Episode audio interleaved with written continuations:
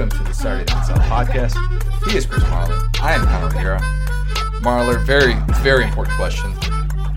What did you watch more of this weekend? The XFL or the Oscars? Oh, XFL. I didn't watch any of the Oscars. I watched it. I watched the the uh, what do you call it?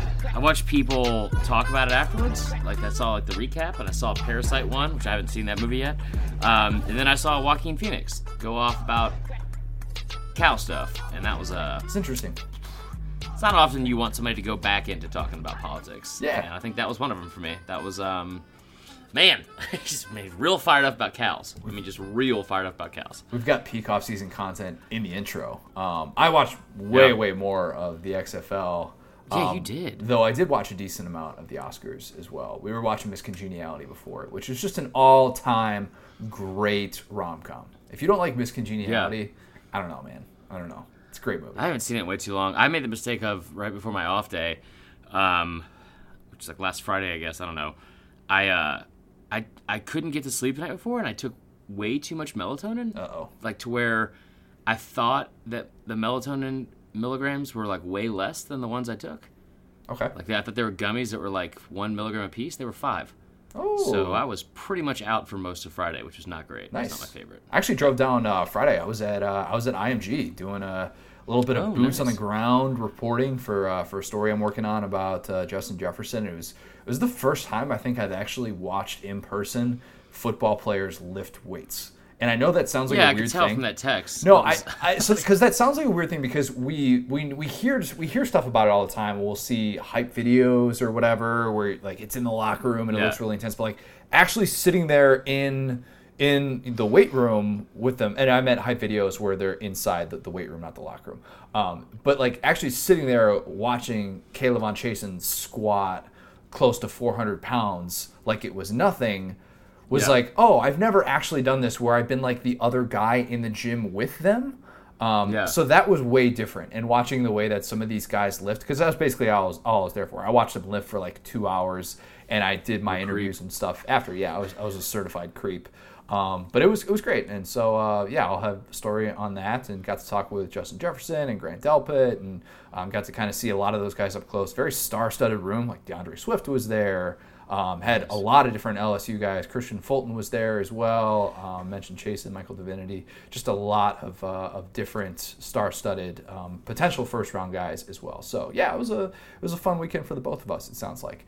yeah. Let's talk. Um, so we have a lot to get to. We have an interview that we just recorded with Tom Hart, which was just um, Man. it, it was great. It, it was peak Tom Hart. For those of you who don't know, he is a play-by-play announcer now for the XFL. He is still doing SEC hoop stuff as well. So we got to dig into a lot of different stuff there. So we are going to talk a little bit um, about both of those subjects. We have uh, some stuff that we want to go through with SEC quarterbacks because we haven't had a chance to talk about necessarily the KJ Costello news, and I want to talk about kind of a the, the overall impact and what that sort of prompted me into thinking. Um, and then some stuff about freshman quarterbacks in the SEC as well, because I think that's a more relevant topic than maybe, at least from myself personally, maybe a more relevant topic that I gave it than I gave it credit for last year. So I want to dig into some of the stuff about potential freshman starting quarterbacks in the SEC in 2020. But before we get to all of that, and a little discussion about new new Gus, opening Wait, we week. got doing basketball. Well, we did. uh, We were going to do a little bit. I wanted to talk a little bit with uh, with Tom Hart. You know, I we we were able Oh, to, okay. to dig into. If you're um, a fan of a certain um, team in the state of Mississippi, you're going to be very happy with what Tom Hart had to say about your team. Spoiler alert there. Um, but I mean, we we can. Do you want to talk SEC basketball right now? I, I will say off the top, I really enjoyed like on Saturday. That's what I've all I've been doing from like like start to finish usually on Saturdays now, and then it's like we've designated Sundays like little dog park day, which is always nice. Take Kissy at the dog park. Um, but Saturday, it's because it starts like I don't. I'm not a fan of the college game day, the basketball college game day. It's just uh, it's too removed from the fans in my opinion. I don't really. And it's, it's not it's not obviously as big as the one they have for football. I love Jay Bilas, but watching SC basketball because it's getting like it's less than a month for the regular season. That Auburn LSU game on Saturday, they went to overtime. Oh, it was electric. It has been It was awesome. It's awesome. It's been awesome, and it's it's fun to watch. I think because you know, like I said, they're getting down to like the last like less than a month ago. Bama's doing what they always do this time of year, where they just choke, and so I'm just I'm watching the entire league. But it's it's interesting to watch because this is the point where you look for everyone to separate themselves, and it's so clear as day to look at when there's like you have three teams sat at the top: Auburn, LSU, Kentucky, and all three of those teams are there's literally three of the four total teams in the entire conference that have a winning record on the road. Like the rest of the league, it's just so night and day what like the elite teams are, are able to do. And I will say, it's it's been frustrating in some sense because Florida fans, I'm not going to get onto you too much because I know you're already mad enough. Yikes. It's just like I kept saying, like, like when is when are they going to turn the corner? And it seems like they are turning the corner, and it's not not the corner they were hoping to be turning. Um, but it's it's starting to get a little bit worrisome because I honestly thought, you know, going going into March Madness, we would have not ten teams at all in like in the tournament, but I thought there'd be ten teams that might have a viable shot at maybe getting in. And it's just not the case. Like, we're we're, yeah. looking at like maybe four or five, like at, at the on the low end, which is not not great. Yeah, it's kind of going back to what it was like three years ago. Even you got Vandy beating LSU. I mean, Dude, that wasn't thrilled about that. how much did you have on Uh, LSU? I didn't have any on LSU. I had them in a parlay, so I had a little bit on LSU. Mm, okay, so- I, I mean, it's yeah, we're not gonna we're not gonna get too much into it.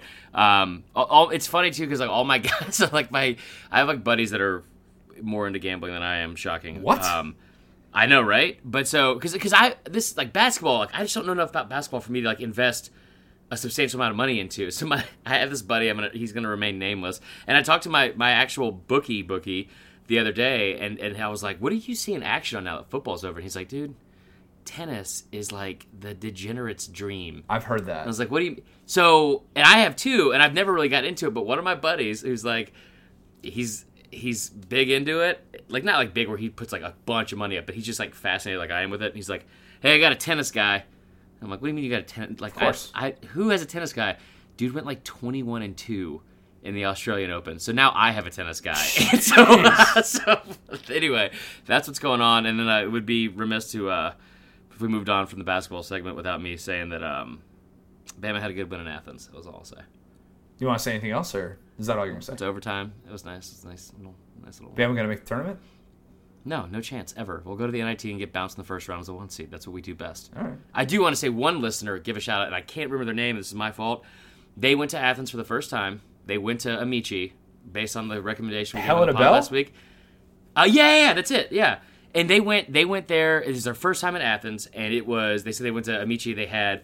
Um, they had uh, ten honey hot wings. They had like I think they had a slice of pizza as well, um, and I believe they said the fries. But it was uh, I gave them a shout out on Twitter, and then we gave uh, I, I actually sent the same text, like a screenshot of the text to my buddy that owns it, Barry Westbrook, and then my other buddy Josh Gentrup, and um, can't say thank you enough for going to support that. And I'm glad that they got to they had a good trip to Athens. It's great. Nice. Let's talk some XFL opening weekend stuff because we both were able to consume some of it. I didn't watch every second of XFL, believe it or not. Uh, when you're married, your wife doesn't want to watch nine hours, ten hours of, of XFL. Um, The but neon team. yeah, the XFL opening weekend, in one word, was what? I chose the word promising. What word would you choose?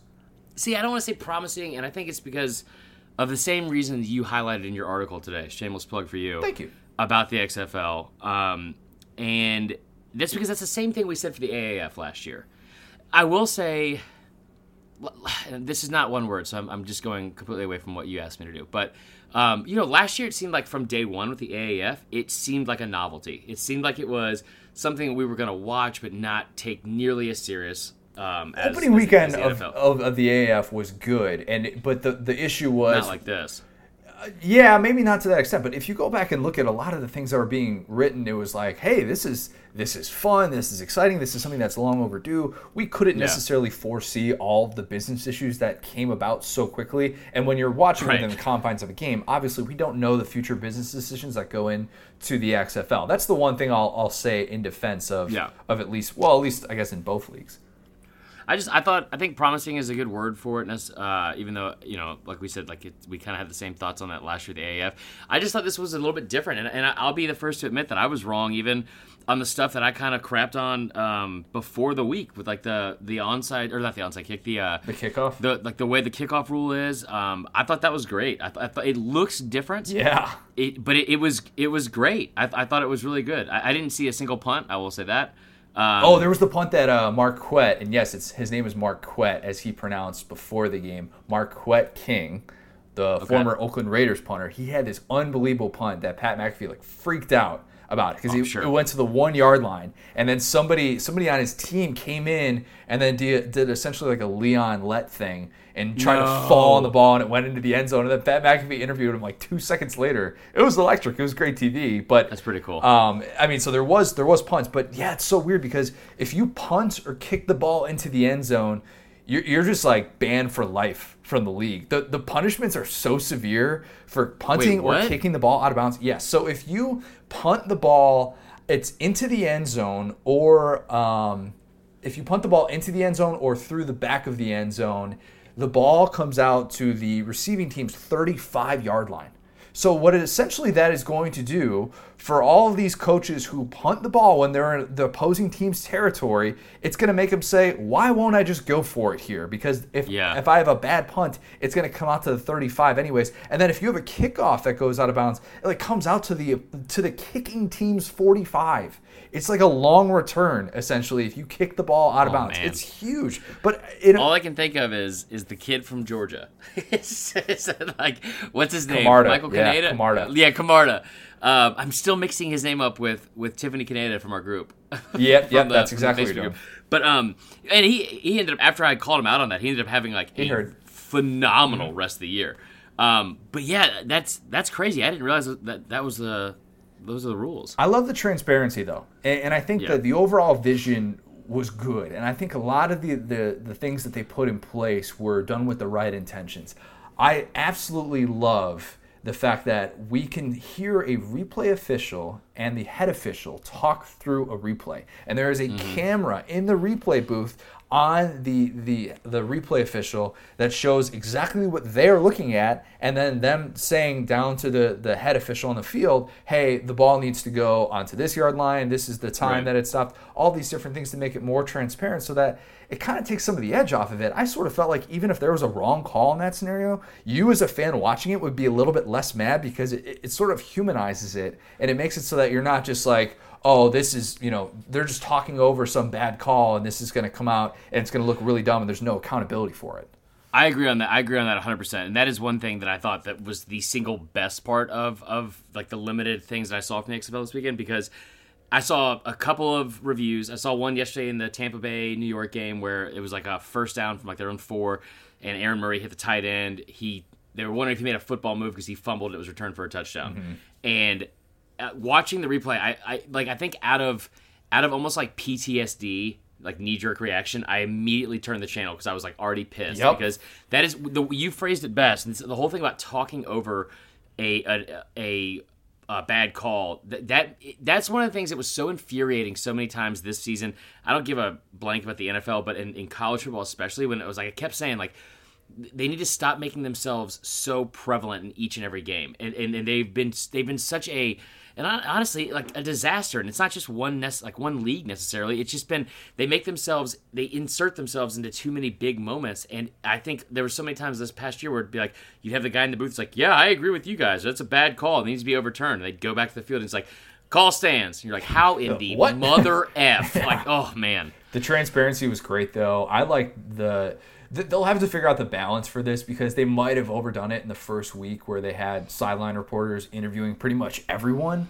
Um, that was a little bit yeah. of a weird element where oh you fumble you fumble a punt let's interview you and, and and find out what exactly happened. That was kind of bizarre. There was one shot where you know I, I can't remember who it was. I think it was DC scored a touchdown and Dianna Russini is in the end zone trying to interview them as they're celebrating the touchdown. And it was it's just a little bit awkward from that perspective. And then the the whole coaches calling plays on live TV so that you can hear it is really Yeah. cool. And I like it because, and I'm sure it helps out the color commentators a lot because they can essentially draw up the play before it's even happening. And it makes you feel like you're watching a replay.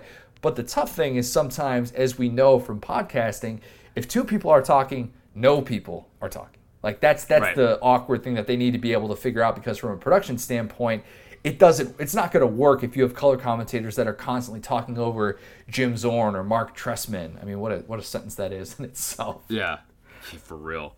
That was that is that is one part, and I, I will say the one thing I don't like about it, and this is just going to come off as me being somewhat petty, but also just one thing I don't like about the NFL, and that is. I love the fact there's an African American head coach for DC, and I love the fact there's like more opportunities for that because I think that's something that's glaringly missing. In the not to get NFL, political. yeah. In the NFL, I think it's glaring. I think it's a huge, huge. I mean, like, dude, and I can't think of his name right now. Eric Bieniemy But if you the tell me right now, Eric Bieniemy, Yeah. the Chiefs offensive coordinator, if you're telling me that that guy doesn't deserve a shot, and it pisses me off so much, and I'm going to get heated here, but it makes me so frustrated when I watch the NFL because it's like you have this. We always say there's like a revolving door in some places where it's like like like Cleveland, where sure. it's like a guy's going out like constantly, and like you give him like a couple years. Trestman was the, he was the head coach, I think, for, For the Bears. Bears, wasn't yeah, unfortunately. Yeah, and so and, and and it like the fact that Jerry Glanville is is coaching in in the XFL, and I know it's the XFL, and it's not like this like glamorous thing, and maybe Jerry Glanville is a perfect person to be in the XFL. I don't know, but the fact that he was also in the AAF and he was a coach in the NFL, I hate the fact that they just kind of regurgitate these same people and and these same names. It's like you know what, that guy was a coach. He he's the he's the head coach again. Yeah. It, it's like we used to joke around about how the fact that like if you were a, a like a decent punter or kicker, or you were you were a good second string quarterback, man. If you if you got one win, you pretty much just guarantee yourself, hey, I've got a job in the NFL for life as a backup quarterback. And somehow that became a, a thing for coaches, and it just pisses me off because it's like, dude, there's a reason you were fired. Flat out, there's a reason you were fired. So how are you getting these these same opportunities? I'll get off my soapbox. So are you saying you like the XFL? What they've been doing with the coachings, uh, like some of the coaching I, I. I did like the fact that that that there was an African American head coach. That's what Oh, okay. I, I, I like it. I like the fact that they instantly gave more opportunities. I wish that that would translate more to the NFL. I agree with that. Um, I, I think that the coaches are going to sort of get coaches and players are sort of going to get going to get sick of the constant interviews on the sideline. They're going to be a little bit Yeah. frustrated with that. Um, but yeah, I mean, I, I liked also, and this was number one thing for Uncle Chris watching this game: the fact that you can have betting lines on TV on the entire time. And I know you don't like him. I know you don't like Steve Levy at all. But listening to him actually talk about how a missed field goal impacted the spread and how it impacted the over, that was Yeah. super refreshing to hear. And it wasn't I- like Brent Musburger slipping in a little a little hint about gambling. It was actually talking about gambling on a live ABC broadcast. What a concept! Yeah, it's it, it- you know I it's, the fact that. The the fact that people think it's like taboo is so weird to me. It, it's, It's not it's anymore. like, dude, just pre- just choose not to do it. Just choose not to do it. It's bottom line. Um, this yeah, and Steve Levy, I don't I don't dislike Steve Levy. I dislike his partner a whole bunch. Yeah, Brian Griese. Uh, yeah. yeah, he was the worst. And, and I, I do want to say one thing real quick, just to clarify my, my previous statements on the thing, because I don't like, I'm not trying to make a political stance here at all. I because I think you should hire the right guy, regardless of race. I don't care about like if, if, if that's the right person. I just think that it, I get tired of seeing the same faces. That's all. Yeah, no, that's fair. I think what that's mean? fair. Yeah. Okay. That's that's all I meant. Um, you, I mean, just hire the right guy. But yeah, I thought I thought it was interesting. I tell you one disappointing thing, and I see it here in the notes too, so I know you saw it. And, and I know Georgia fans think I give them like a lot of crap and, and a lot of times, but that sucked. The Aaron Murray thing sucked. He had a rough day. He had a rough day. That's- he I was mean- trending on Twitter, which you never want Which to is trend never on good. Twitter when you've thrown multiple interceptions. And it just everybody was watching that game was saying, "Oh, this is why he didn't start for the Atlanta Legends for so long." When you know he actually played pretty well for the Legends on the stretch, but our guy Aaron I- was there not was great. he could have got some help too on a couple things. that's true. He, he did have he did have a really nice ball that he put into a very tight window uh, early on. I think it was like their scoring drive where they ended up coming away with a field goal. I think because they got into the red zone several times and just didn't come away with with anything. But I'll tell you what, man, you go up against that Guardians defense, you're um, you're asking for a long day, brother. Yeah, that's what that's what I always say. Um, a lot of empty seats. People don't like watching games in which people aren't at.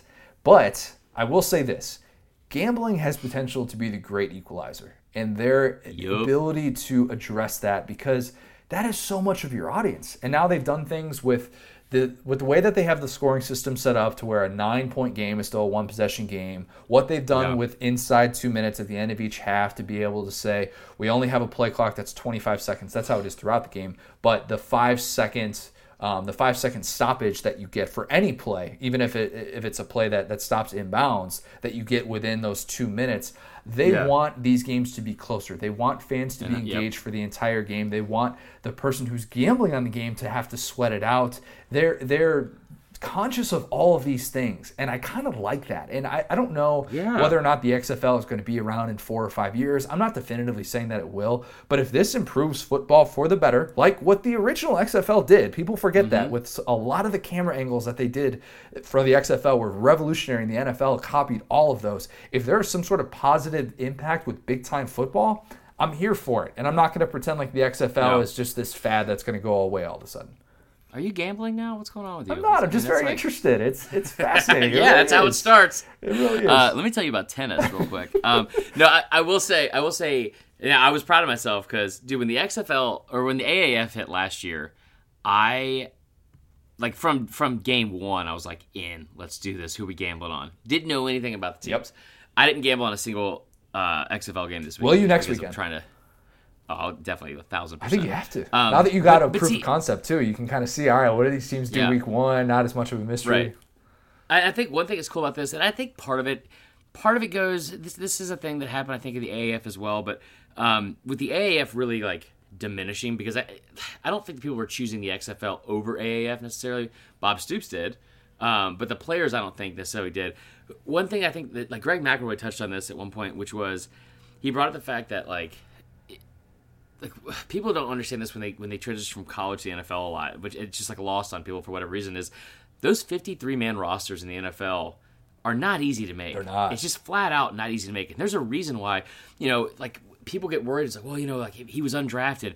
A lot of the a lot of the people that get drafted in the sixth seventh round don't make a roster Yeah, at all just because you were drafted late like, like honestly like if you're not drafted like if you're you're not drafted in the top four rounds you're not necessarily it doesn't look great for you to land on a team. You know what i mean? Like it, it's just it's kind of a crapshoot after that. Um, and that's why a lot of times i think if you're a free agent and you get to choose where you go that's that's usually a better fit for you uh, coming out of college. But but a lot of these guys that were playing the xfl they were th- th- there's a there's not that much of a difference or a gap like a talent gap between I'm not saying between them and NFL stars or NFL Pro Bowlers or NFL starters even, but there's not that much of a talent gap between them and I don't know the bottom ten on that roster. Yeah, Th- it's there's just opportunity. not. It's all about So, opportunity. Yeah, I like seeing Cardale Jones, Jordan Ta'amu, these guys who, you know, you kind of wonder what life could have been like had they just gone to the right situation out of college. I'm not Yeah. saying that they would have had success in a variety of places, but you just kind of wonder. You see the talent out there on the field, and you think, you know, they're, they're- these guys could make next level throws, and it's nice that they're going to be getting this this sort of opportunity. Bradley Sylve's best defensive player in the league. There you go. Wow, that's a fire take. You're going to be gambling on that that specific aspect next week, aren't Without a you? doubt, yeah, for sure. He's got a good lead. Let's let's transition back to the SEC. We've got to lay to rest New Gus. We haven't had a chance to do this just yet, but after the comments that he made after signing day, I thought it was sort of appropriate that we lay New Gus to rest. Now, if you're wondering what exactly those comments were, Gus Malzahn came out and said that Chad Morris has play calling duties because he is the best offensive coordinator in college football. That is the only Yeah. reason that Gus gave something. up his play calling duties. The thing that we praised him for throughout the entire offseason, and we said new Gus is an alpha. He's popping wheelies on his motorcycles. He's doing curls. New Gus is here to gone. stay. He's gone. He's dead. He has given away his play calling duties to Chad Morris, and he has essentially said, I'm going to basically ba- base my entire future on whether or not you can succeed with Bo Nix. And I Man, what a- sort of puked what in my mouth saying that. Uh, you know, it's like it's like two things, man. I'll tell you what. And, and new Gus, we'll give you a proper send off here. Uh, I've got gum in right now, which I know you hate, but you've got gum recording a podcast? It's it's specifically for this segment because the fact that Gus, new Gus, old Gus is always just chomping down on gum. But this reminds me of that scene in the Step Brothers when he comes in and he's like, "Yeah, I, I, I went to, I woke up at 10 a.m. this morning. I'm miserable. Like he's just traded in like all of his action figures, his his night vision goggles. He traded in. He got he had to get insurance. He started using baby baby Tylenol, which is, you know, they say it's better for for heart health. Bought toilet paper, Um, a lot of it. A lot of toilet paper. A lot of toilet paper. Um, it, it's this is I just I, I picture old Gus just running around gallivanting, if you will, around town um, in Auburn, just running amok. And now he's just you know he's the old dude. He's still going to Waffle House, but it's not at 3 a.m. anymore after a long night. It's at 6 a.m. with all the other regulars, where like Tanya Tucker's on the jukebox and he's reading like a paper by himself in a at, at the counter by himself, but still saying stuff out loud like this. I'll be. This country is going to hell in a handbasket. That's that's the new new Gus. That's the difference three hours could make. The difference between Yeah, 3 a.m. and 6 a.m. significant, let me tell you. Does new Gus just go to the grave and tag team old Gus and they just do sort of a swap where, you know how you see the Undertaker What gif all the time? Is there something No. with, with somebody that just climbs into a grave? Because I feel Talking like about spirits from the dead? Yes. What are you talking about? that's what I'm Crazy? talking about. That's what I'm talking Okay. about. But this comment talk about Chad Morris. this comment raised eyebrows, and understandably so, because I have said many times before look, I think that there are people in college football who are better suited to be assistants rather than head coaches. I think Chad Morris is one of them. I think Chad Morris is going to have more success as a coordinator than he will have had as a head coach, which isn't saying a whole lot What a considering. hot take, man. Yeah. You really set the bar pretty Only low. way to go is up. But I went and looked back at this because I wanted to figure out is Gus a little bit off his rocker to say this? Was I, I know everybody credits Deshaun Watson's success to Chad Morris bringing him to Clemson. I, I get all of that, but I wanted to kind of go back and look and try and figure out is this actually a legitimate thing to say? And there's a point that I want to make with all this. So if you look at his scoring offenses from the five years in which Chad Morris was an offensive coordinator, which by the way, not that long of a time to do that. 2010 when he was at Tulsa, he had the number five offense in the country. 2011 when he went to Clemson, number 24, and then number six, number eight, and number 53 offense in America in 2014. That was after Tajh Boyd graduated. Tajh Boyd came out last week and said he thinks Bo Nix is going to have a monster year with Chad Morris oh, calling the plays. I say all of this because I kind of wonder have defenses caught up to Chad Morris's offense? And is it fair to wonder if this is just look, he was ahead of he was ahead of the curve at the time and and that was back in the era when, you know, at the start of the 2010s when mobile quarterbacks who can stretch the field were still considered somewhat of an anomaly. Uh, ano- anomaly. I can't even say that word. I got this. But I sort of wonder looking at his lack of success against Power 5 opponents during his time as a head coach as well. A time in which he averaged 18 points against Power 5 defenses, did not beat a single Power 5 team during his time as a head coach at SMU and as his time as a head coach at Arkansas. And I sort of just wonder how can we definitively say that this guy is going to be good as a coordinator? I just don't know because all the quarterbacks that he shuffled through last year, last two years, seven quarterbacks, and it's like you're not willing to adjust your system to the to fit the personnel. Bo Nix is going to be the starting quarterback. Are we really sure that Chad Morris's offense is going to blend perfectly with Bo Nix? I don't know. I honestly don't have any idea. and No, Gus has so much more confidence than. I do. Okay, here, yeah, he does. Here's the thing. You talk about Chad Morris was a great offensive coordinator at Clemson. Blah blah blah blah blah. Um, they had, they had twenty. You brought up like the the years they had here, right? And you said Got better after he Sure left. I have this right. So in 2012, 2013, they did get better after he left. 2012 and 2013, he was sixth and eighth in the country in scoring defense, right? Or scoring offense. Then they dropped to 53. So in 2012 and 2013, they were actually ranked ninth both years in total offense, yards per game, right? You know where they dropped to in 2014? With Tajh Boyd. Tajh Boyd was gone in 2014. Okay, sorry, yeah, you're right, you're right. Deshaun Um, Watson so they, was they there. Only, they only had. Deshaun Watson. He was there in Okay, part, but he was point. not the full time starter in 2014. I think he only started three or four games that year. So, do you know what? Do you know what? Uh, what they're ranked in total offense? 61st. Oh, I was going to say 69th. There you go. Um, almost, almost right in the middle. when you look at Chad Morris, and I don't want to say that he was he had guys that made him better than he was, but um, let me say this this way: he had guys that made him better than he was. Because when Tajh Boyd was there in 2013, not only was Tajh Boyd there, and talk about that 2012 team as well, he also had Sammy Watkins, who was a first round draft pick. He also had Nuke Hopkins, Nuke Hopkins, uh, who is one of the best receivers in the league. You had guys like Mike Williams, who was a five star, Artavius Scott, who was a five star, Jordan Leggett, who was a, a like a big, highly ranked tight end. Um, the running back situation. You had Ellington. You had you had all these guys that he brought in. There were five stars that really didn't do much under him besides Watkins and Hopkins. He, I think he was greatly helped from those two seasons, and the fact that you had a guy like Tajh Boyd, who is I think one of the more underrated. He, he was basically he was basically Clemson's Aaron Murray. He was a, a, a guy that ate up stat books Yep. like for like it just for his entire career was is one of the he's one of those guys that really helped turn that entire program, helped turn the corner to kind of make it into what it is today. But we see how much they struggled when he was gone. And I don't care what he did at SMU because I, I think that led him to Arkansas and we saw how bad he was literally like with quarterbacks this past season. So I don't think that I'm not saying this because it's Auburn at all. I think one, there's a reason why Boobie Whitlow's gone.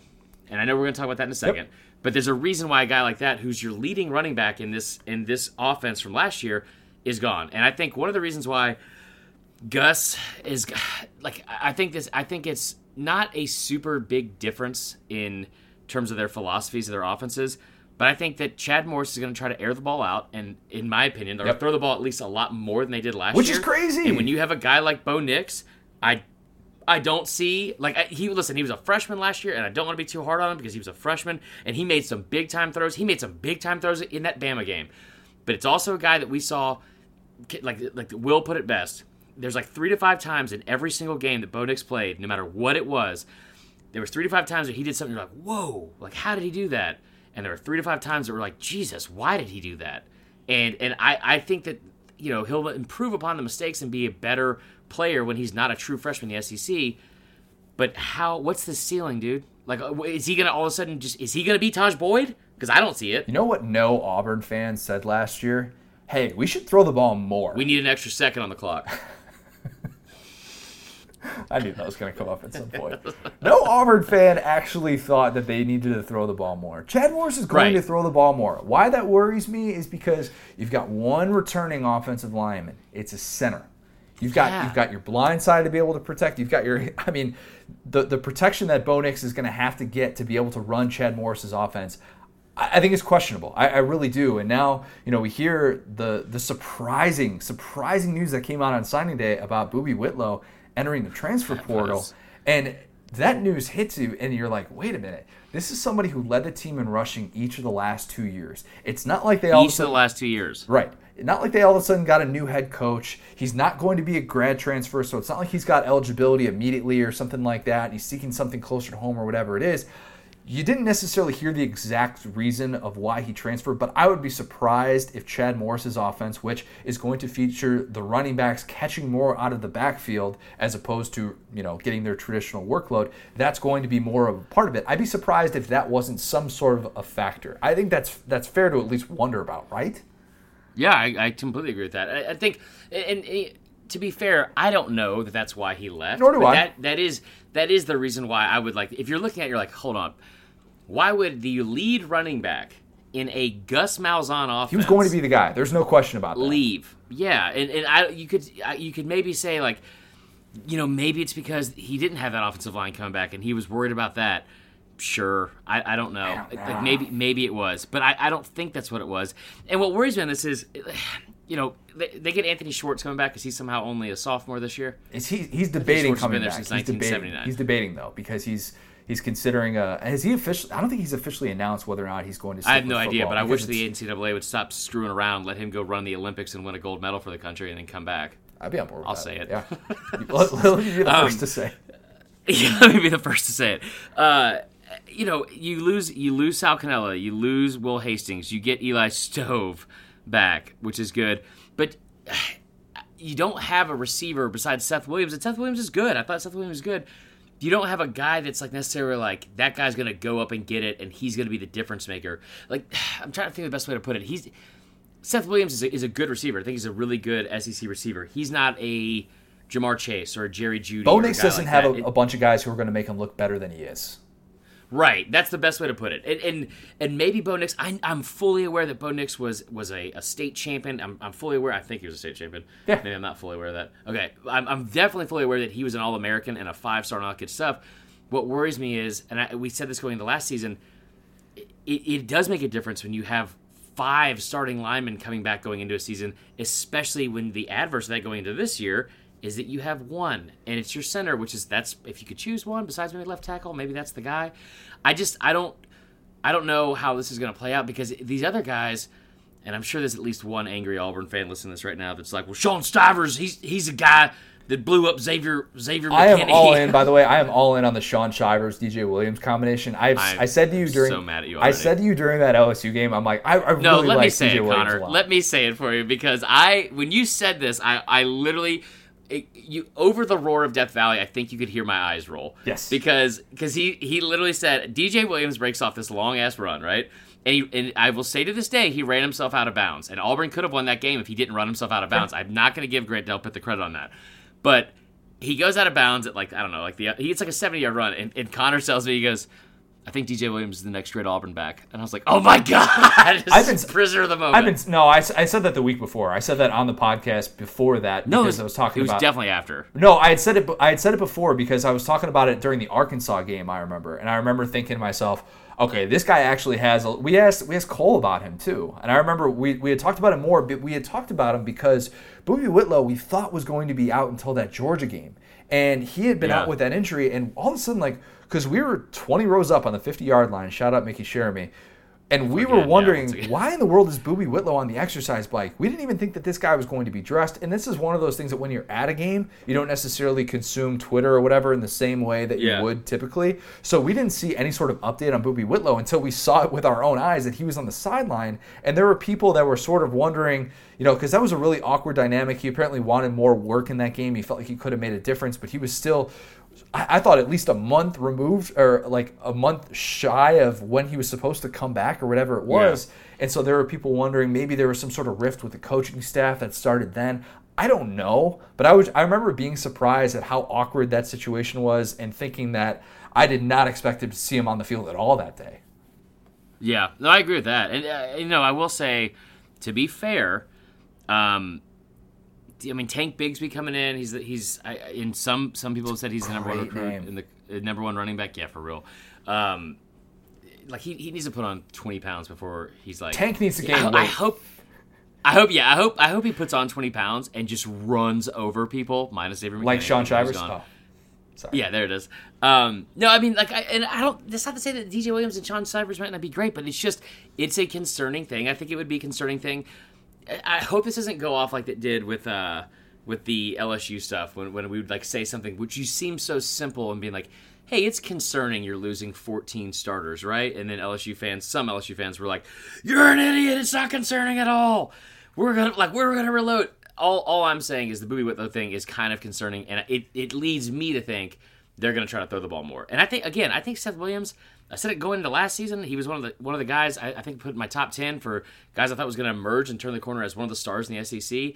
I, I don't know if you could say he necessarily did that because that receiver class last year in the SEC was absolutely loaded. Really good. It could be a guy that does that this year, and and he's he's he's a you know he, he's kind of a mismatch for for a lot of a lot of DBs in the SEC. I just don't know if that's going to be enough.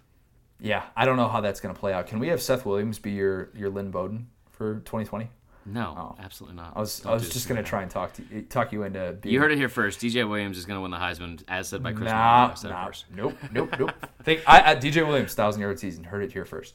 Uh, yeah, well, duh. Under Gus, I mean, he's- Under he's Chad Morris now. season. Under Chad Morris, different story. I didn't even look at his rushing yard. Anyway, Let's group SEC quarterbacks. I think when the news hit about it's like KJ, Kill Mary Screw. essentially, yeah. Um, when the news of KJ Costello going to Mississippi State came out, the Stanford grad grad transfer quarterback that Mike Leach hand plucked to be able to run his offense in 2020. When that news came down, it made me realize, you know what? Ranking SEC quarterbacks, we've tried so far to sort of do it, and it just it just kind of sucks. So Yeah. I, I thought You've, you've really really taken a disliking to this, haven't you? It's it is it's brutal. It, it is absolutely brutal. So I, I figured, you know what? I'm gonna put quarterbacks in groups. I'm gonna put them all in boxes. I'm gonna do the proverbial thing that we're told not to, instead of ranking them. So I came up with with groups for a variety. Well, for every SEC quarterback. So I'm gonna kind of run through these, and I want to I want to get some of your takeaways here. So this is the um, the promising Power Five transfer who I need to see with new surroundings before I go to bat for them. Believe it or not, as specific as that sounds, there's four people Yeah, in that huh? group. Four people: uh, KJ Costello, Jamie Newman, Shawn Robinson, who sat out this past year at Mizzou, the TCU transfer, and Feleipe Franks at Arkansas. The we've seen them be good in their current systems, but not great yet. Group is Kyle Trask and Kellen Mond also probably going to get the most love for preseason All SEC. This is the I took my lumps as a first year starter, but I'm ready to be the man in year two group. That consists of John Rhys Plumlee, Bo Nix, Ryan Hilinski, and yes, Terry Wilson. I'll explain that in a minute. And then this group is the extremely small but encouraging sample size in a potentially dominant offense. That group, Oh. two deep, Mac Jones, Myles Brennan. And the there are at least three guys who can start in week one group, Tennessee and Vandy. Shout out State of Tennessee for that. So if you go back to some of these things, like the I took my lumps as a first Hold year on. starter. What sample size did you get from Myles Brennan? It's very limited in this offense. I think I think what what LSU fans saw last year because he, he played in relief. I mean, Joe Burrow was out early in a lot of those games.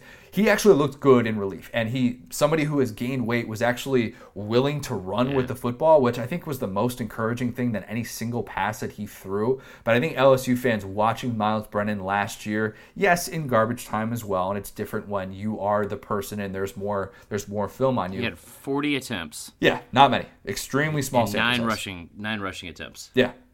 Runs were actually good though. Runs were actually good. I don't know. He had one touchdown.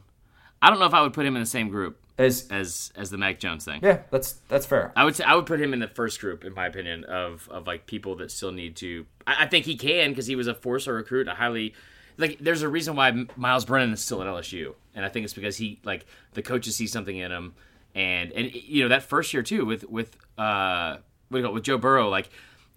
I, think Joe, we all expected Joe Burrow to be the guy since he came from Ohio State and, and was brought there to be the guy. But I think Myles Brennan had, from everything that we could tell, like at least early on in fall camp, he had a, a decent fall camp. He had a decent fall camp, but not a decent enough one to make LSU coaches think that he could be the guy. That's why they went out and Yeah. got Joe Burrow. And the the the weight stuff has been a very popular topic of conversation. And now that that's actually up at the level that it needs to be, there's a, a thinking that it was last year. I mean, it was throughout 2019, and we could see that in a limited sample size. And I think it was promising. So I, I, I put him in that group, recognizing that, yes, he doesn't necessarily have two games against top 25 defenses away from home looking good like Mac Jones did, Yeah. but still limited sample size. Kind of want to see what both of these quarterbacks look like when there's actually more film on them and defenses can game plan for them. Yeah, that's fair. Um, I, I think the the promising Power Five transfer. These are so specific. Isn't it? Um, I, I would so I would say we've seen them be good in their current systems, but not great yet. I would move Bo Nix in that um, away from the other the other group, and I'd probably honestly. Uh, and, and the only reason why is this because I think starting starting as a freshman in the SEC, and I know everything we just said about him. I don't expect him to grow as a passer as much, but starting in the SEC as a true freshman is not not easy. Um, I think even just going up against the ones in in practice, you know, which I'm sure they didn't do every day, but the fact that they, they were able to do it and he had to go against that D line, I think that's probably something where he's going to be a lot more seasoned of a veteran in, in year two. Um, and you know, it, I think we talk about like their current systems. The one thing about the Chad Morris system, when you look at like what he did at Clemson versus like, I, I don't think that they're going to start necessarily airing it out. And there's a reason why Boobie Whitlow left, but maybe the reason why is because in those offenses, you know who the second leading rusher was, and the person who led that team in scoring touchdowns for 2012, 2013, and 2014 Tajh Boyd. in, in rushing touchdowns, it was the quarterback every single year. Um, and so maybe maybe that's why I think I think uh, in year two when he has a little bit more faith, when Gus has a little more faith in him, um, I, I think he could he could maybe flourish. But I don't know. The John Rhys Plumlee thing I think is the most interesting storyline here because that's a guy that I, do we do we know what he is as a quarterback because he was run first. He's fantastic. Like he, he's he's one of the best athletes in the entire conference, regardless of position. I, is he is is that going to be what? Is he even going to start in Lane Kiffin's offense? I'm, I'm not 100% sure that he will. My my guess, if I'm sitting here predicting today, is yes, that he is going to be the Right. best option because I think Lane's system has a little bit more wiggle room than, say, a, a Mike Leach, where if like Leach's system is is very very specific in that if you don't have that accuracy as a quarterback, you just you just simply can't operate Leach's system. You, you're Yeah. not going to be successful at all. The the offense is so pass heavy and pass reliant that you're just not going to be able to sort of work your way out and move the ball and sustain drives, and you're not going to find yourself in good place with Leach. Whereas with Kiffin, I think Kiffin is more willing to say, look, if we have somebody who's a little bit more mobile. Like he, he was successful with Jalen Hurts in his offense. Somebody who is taking a little bit of time to sort of figure it out as a passer and can't necessarily stretch the field at a very high level yet. Kiffin is still willing to design the offense around them. And if he feels that John Rhys Plumlee is his best playmaker, which as of what we've seen so so far between he and Matt Corral, yeah, I'm giving I'm giving him the edge, and I think he is going to give Ole Miss the best chance to win. Things can change though. I mean, Lane is going to Yeah, do what Lane wants to disagree. Do. And well, I tell you what, and people forget this too, but that last touchdown drive, that in the Egg Bowl with the famous missed PAT, that was led by Corral. That was people forget that. He kept coming off the bench in that game. Um, I think the Terry Wilson lot, the, the Terry Wilson thing will be interesting. Um, the stuff with Hilinski, is he going to turn the corner and be healthy for a full season and, and have help around him? Um, I don't. I, this is something I just literally saw today, and, and I'm sorry for being late on it. But uh, like, did all of South Carolina's assistant coach, assistant coaches leave? like, what Weird happened there? Weird timing. Um, Very weird. Um, our boy Eric Kimrey from Hammond might might get a call to the big leagues there uh, and take the jump. Hmm. funny how that could works happen. out. Yeah, right. But uh, I, I will say, I think the the stuff with the I I almost don't want. I don't disagree with like the groupings you have for Tennessee and Vandy because I think um, I think they're spot on. If you say there are at least three guys who could start in week one, but the Tennessee thing is so interesting to me because everyone's so high on this freshman quarterback, Harrison and, Bailey, yeah. and yeah, and, and I think with good reason, and, from everything we saw as a recruit and all the stuff you hear about, because sometimes that kind of that kind of stuff can change from site to site, like on like you know who's high on him. This this has been something I think is pretty universal and consistent among like every single site, whether it's Rivals or twenty four seven or whatever. But if JG once again is not the guy, and he is given everyone the reason like reason to believe that he's not, do you do, is it taking a step back by starting a true freshman quarterback in a season year three under Pruitt where you really want to see like you know the the second half of the season they want to see that for the full season. You know what I mean? Like and give Tennessee fans what they've been waiting on. Because how much more patient is that fan base or even the coaching staff gonna be before they, they are turning the turning the corner with as Philip Fulmer said taking a bite out of everybody else's everyone they plays ass Tennessee is back, according to, to Philip Fulmer. Um, who who they're back with uh, in terms of their starting quarterback remains to be seen. I have no idea because I, I can make the argument for, for both sides of it. There are, there's a portion of the fan base that's probably thinking to themselves, "Look, we're gonna we're finally we finally have this talented offensive line. Our defense we know is going to be good next year. Why not just put out the guy who we think can can manage the game the best and not turn the ball over?" And then there's going to be another portion of the fan base that's going to say, "Well, we're sort of limiting our, our ceiling by doing that. Why not roll out somebody like Harrison Bailey and see if they are talented. Or Brian Maurer, somebody who showed some promise, but obviously dealt with concussion issues down the stretch. That seems a little bit more inviting than running it back with your boy JG because you know Yeah. he's no longer in consideration to be the number three quarterback in the SEC. There are people that might believe he's the number three quarterback at Tennessee. I don't know. Well, nobody has any idea yet, and spring ball might do a lot in determining that. Yeah, I would agree with that. Um, I will say I'll go out on a limb here. I know we've already done our quarterback rankings, which are set in stone and can never be never be placed or never be uh, Never. redone Never ever again. again. Um, the guy I think that I'm like I'm coming around most on, and you know, I know a lot of you are thinking I'm going to say Mac Jones, and and I am. Uh, no, I'm kidding. is is Kellen Mond, and and people people love to hate on They Kellen do. Mond really for some do. reason, and it's bizarre to me because it's like, dude, I, I don't I don't know what this guy did to y'all, but, but he's been like you you show me there's not another quarterback in the SEC. I think Kyle Trask is so underrated for what the season he was able to do or to, to have this past season.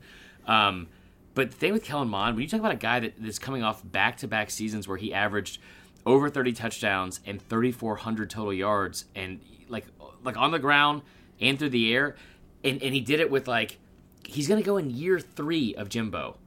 I, I think just Jimbo has a proven enough track record to where like he's only gonna he's only gonna improve, and I would just be shocked. I would be shocked if he stayed the same and didn't have like a drastic improvement uh, this upcoming season. Because I tell you what, man, we've talked about it before. From a sheer number standpoint, I guarantee you, all, get all this hate about Kellen Mond out now. Get all of it out now because when the season starts, they don't have Clemson. They don't have a road game against Clemson coming up. First 10 they games really don't cake. have anyone. Those first 10 games are absolute cake, and he is going to put up monster numbers compared to what he did a season ago. Kellen Mond has, and I'm not saying that he's the best quarterback in the SEC, but he has the most ways to beat you of any quarterback in the SEC.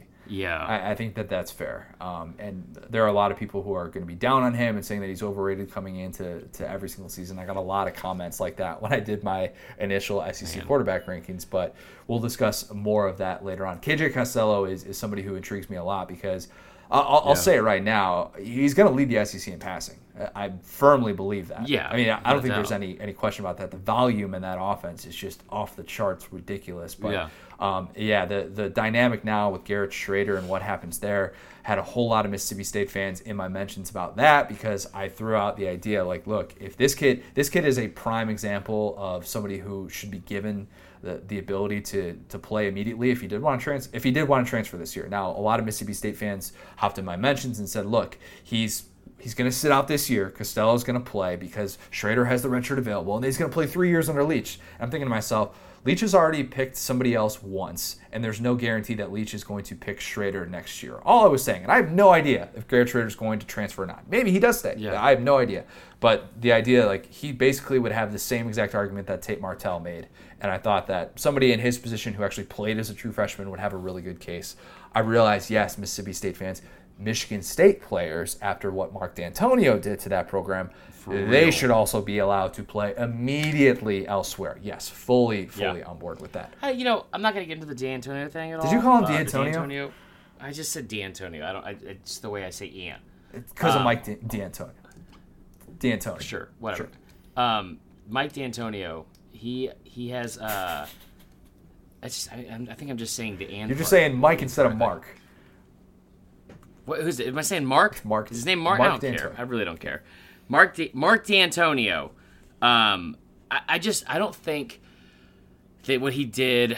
Like I, I think everyone has a reason for why they leave stuff. But if you're one of the people that's like actually believing that that like if you're this staunchly opposed to the transfer portal, and there's a situation like this that pops up, and and you can't see how it's it's frustrating or how you, you can't see how like one sided it is for coaches versus players. It's like, dude, this is why this is one of the reasons why the transfer portal is in place is because you have these coaches that just abuse the system, and and Whoa. we have to give concessions to the. What are we talking about abusing the system? There's nothing wrong with taking a $4.3 million bonus and then, you know, signing a crap recruiting class and then quitting your job a few weeks later when you have a lawsuit and saying that you're No, tired. no, no, There's not a few weeks later. wrong with the that. day before signing day. Well, a few days after you accepted the bonus. Right. And who was who was it that was like it was it was a it was an SEC player whose brother was recruited by I think it was a Georgia player. Um I can't think of it who it was, but it was it was like a it was a it was a like a household name. Like like it was a guy that everyone like be familiar with like from like the podcast listeners that basically was saying like this man recruited my brother, told him he was gonna be there, and he like he's like and then two weeks later he's gone. Like that's just not okay. It's not okay. It, it just we, we sit here and we put so much pressure on these kids like the, like the I'll get on a soapbox here. The Jordan Burch thing. The Jordan Burch thing which which everyone was like I think Cole Cubelic said it best and he was like man Cole Cubelic brought up the fact that this looks bad on Jordan Burch Yeah. not necessarily South Carolina and we're gonna start remembering this. These like they they said this flat out like the moment he has a bad game, a bad moment, does something off the field, does something like any 17, 18, 19 year old kid is capable of doing and has done before. Uncle Chris did it all the way into his 20s, okay? But like anything like that that happens, you instantly go back and you want to you want to target this kid because of Yep. how high profile a recruit he is, and he becomes. I don't, I don't care how this sounds. This is this. I forgot who said it on ESPN, but they're they're perfectly spot on.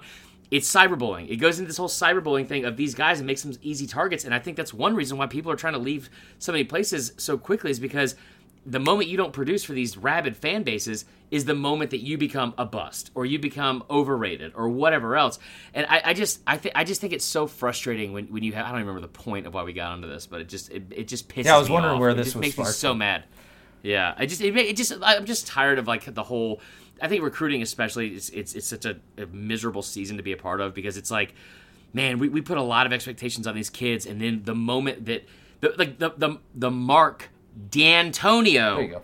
Dan, I just can't say D- Dan Dan.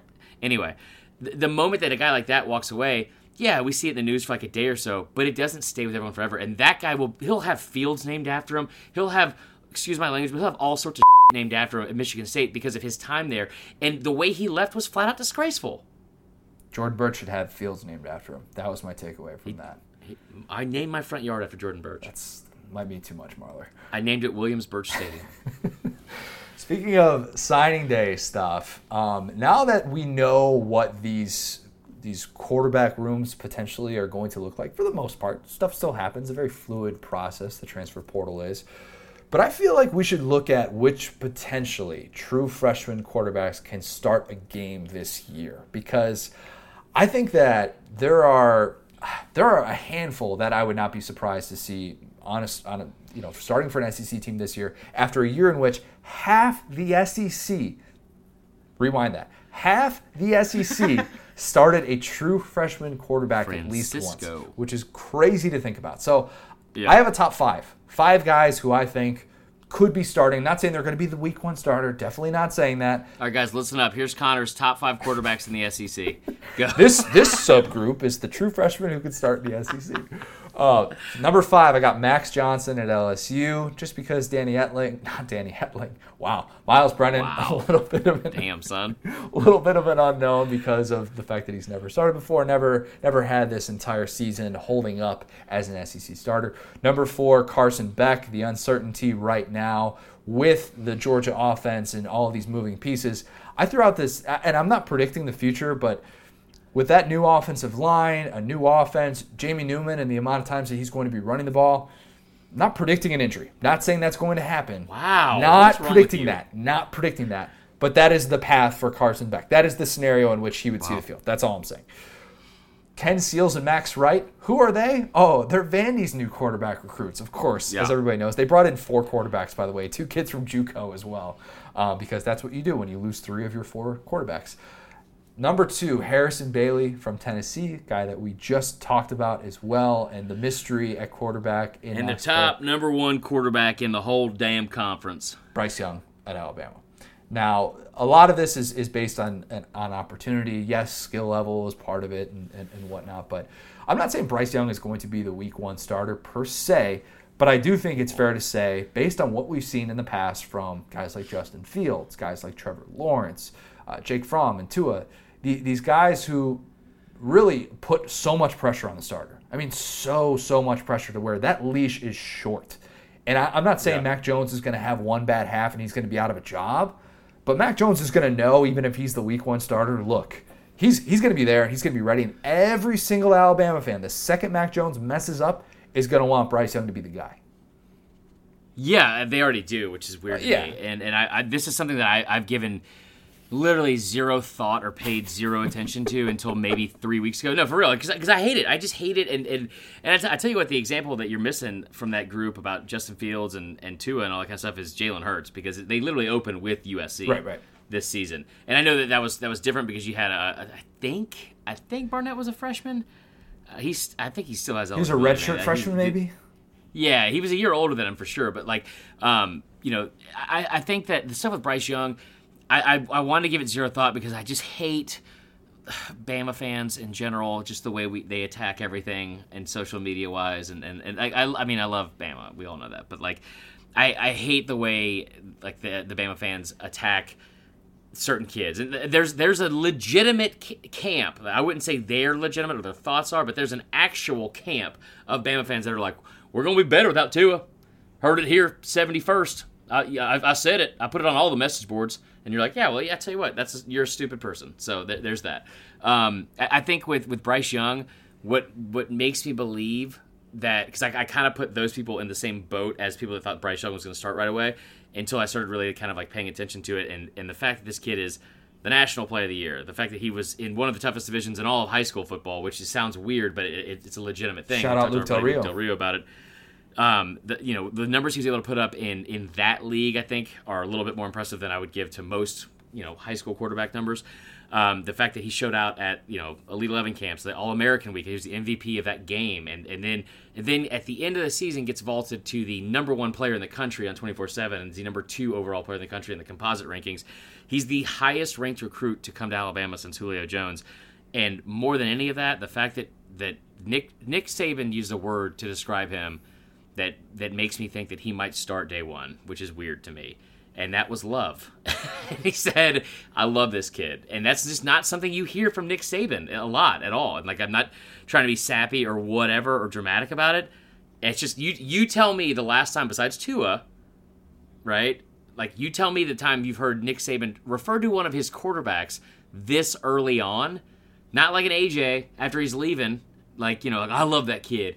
You tell me when you've heard Nick Saban describe somebody like that, and that, that's that's what I don't want to say worries me because that's probably the wrong way to put it, but makes me think that Bryce Young might start. I, I still say I would put the Vandy kid first. Oh, Harrison Bailey could be. Yeah, I mean, I I think that the only thing holding me back is that I think that if Bryce Young were to have to to redshirt, I think that that would upset a lot a lot of people, and I think if he didn't really get a fair chance, because I don't think he's going to be used like Justin Fields. I don't think that's the case no. at all. I think Steve Sarkisian, that's the last thing on his mind. He's not going to use him as some run specialty yeah. gimmick guy. But yeah, Harrison Bailey, if the hope is, hey, maybe we start Brian Maurer week one and we hope that we can just hold on to this red shirt for Harrison Bailey. Yeah. It's a little bit different to do that when you're not as highly rated as somebody like Bryce Young. I will say, I, I, if I had to rank them, one, I wish JG would transfer out and go to Mississippi State and, and live up to the unfair hype that I put on him last year. Why would he be able to do that at Mississippi State? Why would he be able to? he that? wouldn't at all. I'm just, I'm just saying he'd be able to put the numbers. I could at least argue for it, uh, even though I'd be wrong by argument. Um, Vandy, I have the Vandy kid at one, or kids, Ken Seals, which Ken Seals, by the way, that that sounds like no 18 year old. That, that dude is 44 years old. He is neighbor Terry Wilson, but he is. But that guy, like, yeah, that guy owns his own like laundromat service or something like that, and, and definitely has a mustache and coaches uh, little league baseball on, on the weekends. Um, Max Wright, I think either one of those kids, or either one of those would be like the, the one I would put the highest possibility to start. Harrison Bailey, Bryce Young, Carson Beck, those three after him, I think they're all interchangeable, and I think all three of those guys will play in Week One. Oh, I like that. Yeah. That's a good fire take. Yeah. Good fire take. We have more fire takes from our buddy Tom Hart.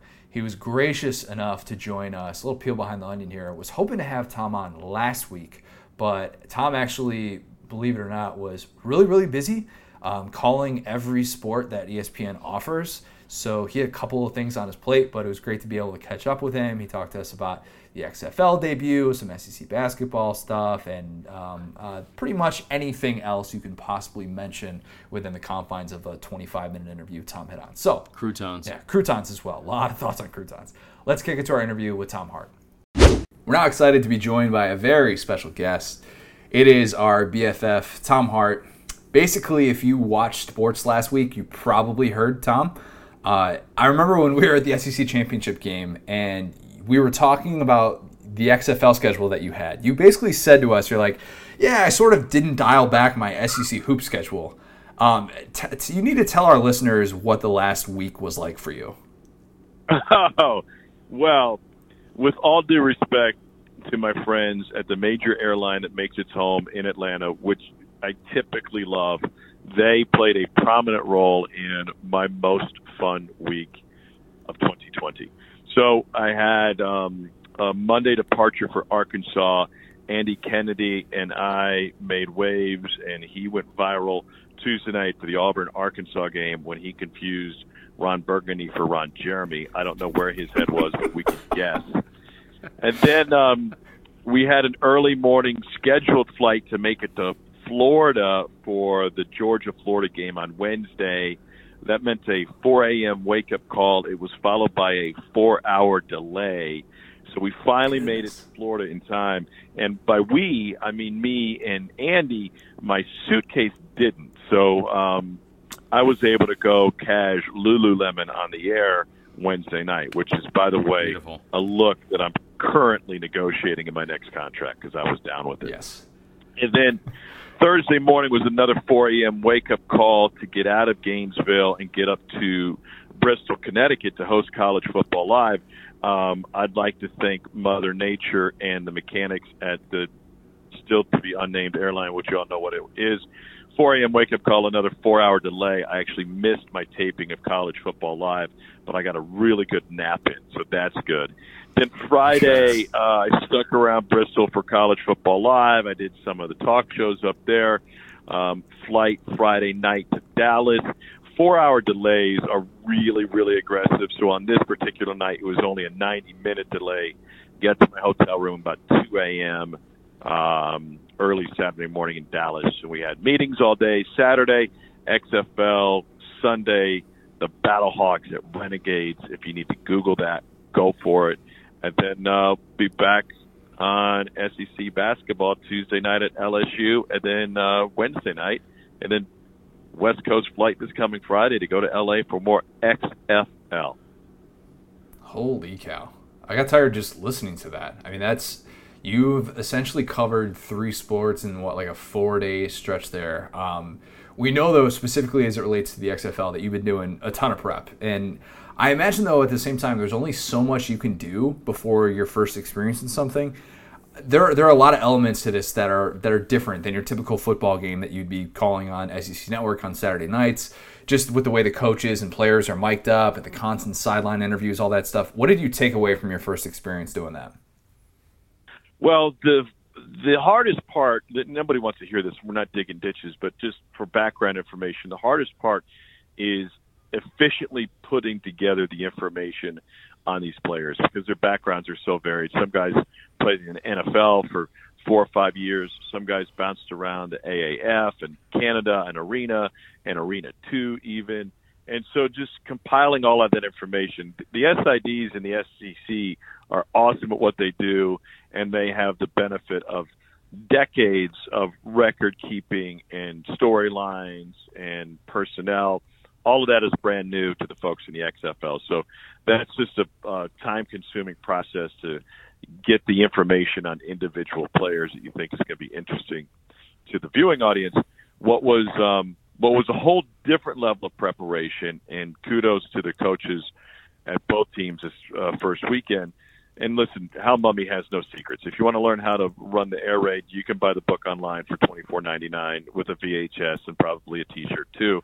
Um, and Bob Stoops was great, and the St. Louis guys were great too. But it it was about like, listen, we're going to eavesdrop on your play calls can you give us an idea of what these play calls are going to mean, or at least let's go through some of your basic calls so when we hear them repetitively, we can reference them and we can translate them for the viewing audience.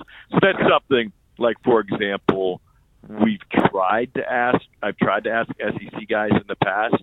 Um, you know, when Jake Fromm was, would talk about the complexities of the offense and the play calling, it'd be like, well, hey man, give me a give me a random play call, and he'd go through a, a nine word call, and not like we would ever know when that play was coming during the course of a game. In these scenarios, we hear them, we know they're coming. We know Iowa means inside zone for St. Louis, and now we know we're watching for a handoff, and they're going to run some inside zone. So that was really cool, but a whole different level um, of focus when it came to the preparation. All right, my turn. Hello, Thomas. Hello. um, okay, so kind of piggybacking off that, there's a, there's obviously a lot of differences between what many would consider, I think, quote unquote, like traditional football and the XFL. What so far has been your favorite difference, and why is it the gambling lines being broadcast? Um, my favorite difference. Well, I think my favorite difference is going to be the kickoff rule.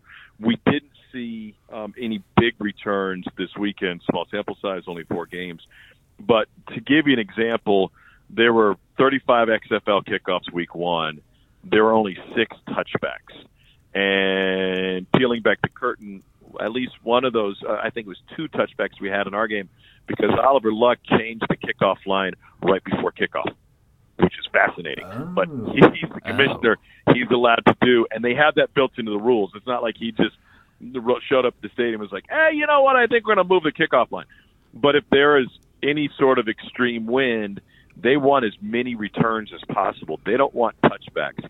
So they're going to, you know, they can move the line from the 30 to the 35 or vice versa, depending on what will get the most. Okay, so we had six on 35, six touchbacks and 35 kickoffs, um, as opposed to the NFL this last year.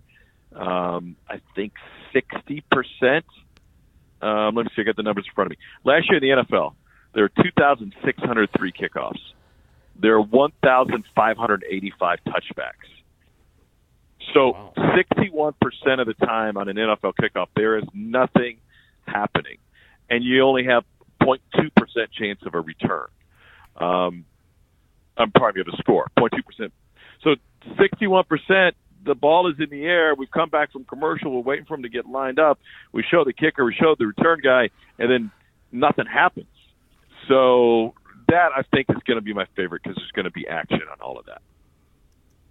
I didn't realize that. That was a lot of numbers for us, Tom. A little, couple, couple too many numbers. That's that's a lot of math. Here's for us, here's so more oh, numbers. All right. Eight six seven. If you know, if you consider the eight six seven five three oh nine, that's my number. Jenny, don't lose it. Like that's just another number to throw out there. It's actually seven Connor, digits. he's just saying and that's an things. song. I'm pretty sure that's a song from the from the 80s. I, I could I be wrong. I've heard I've heard rumors of that.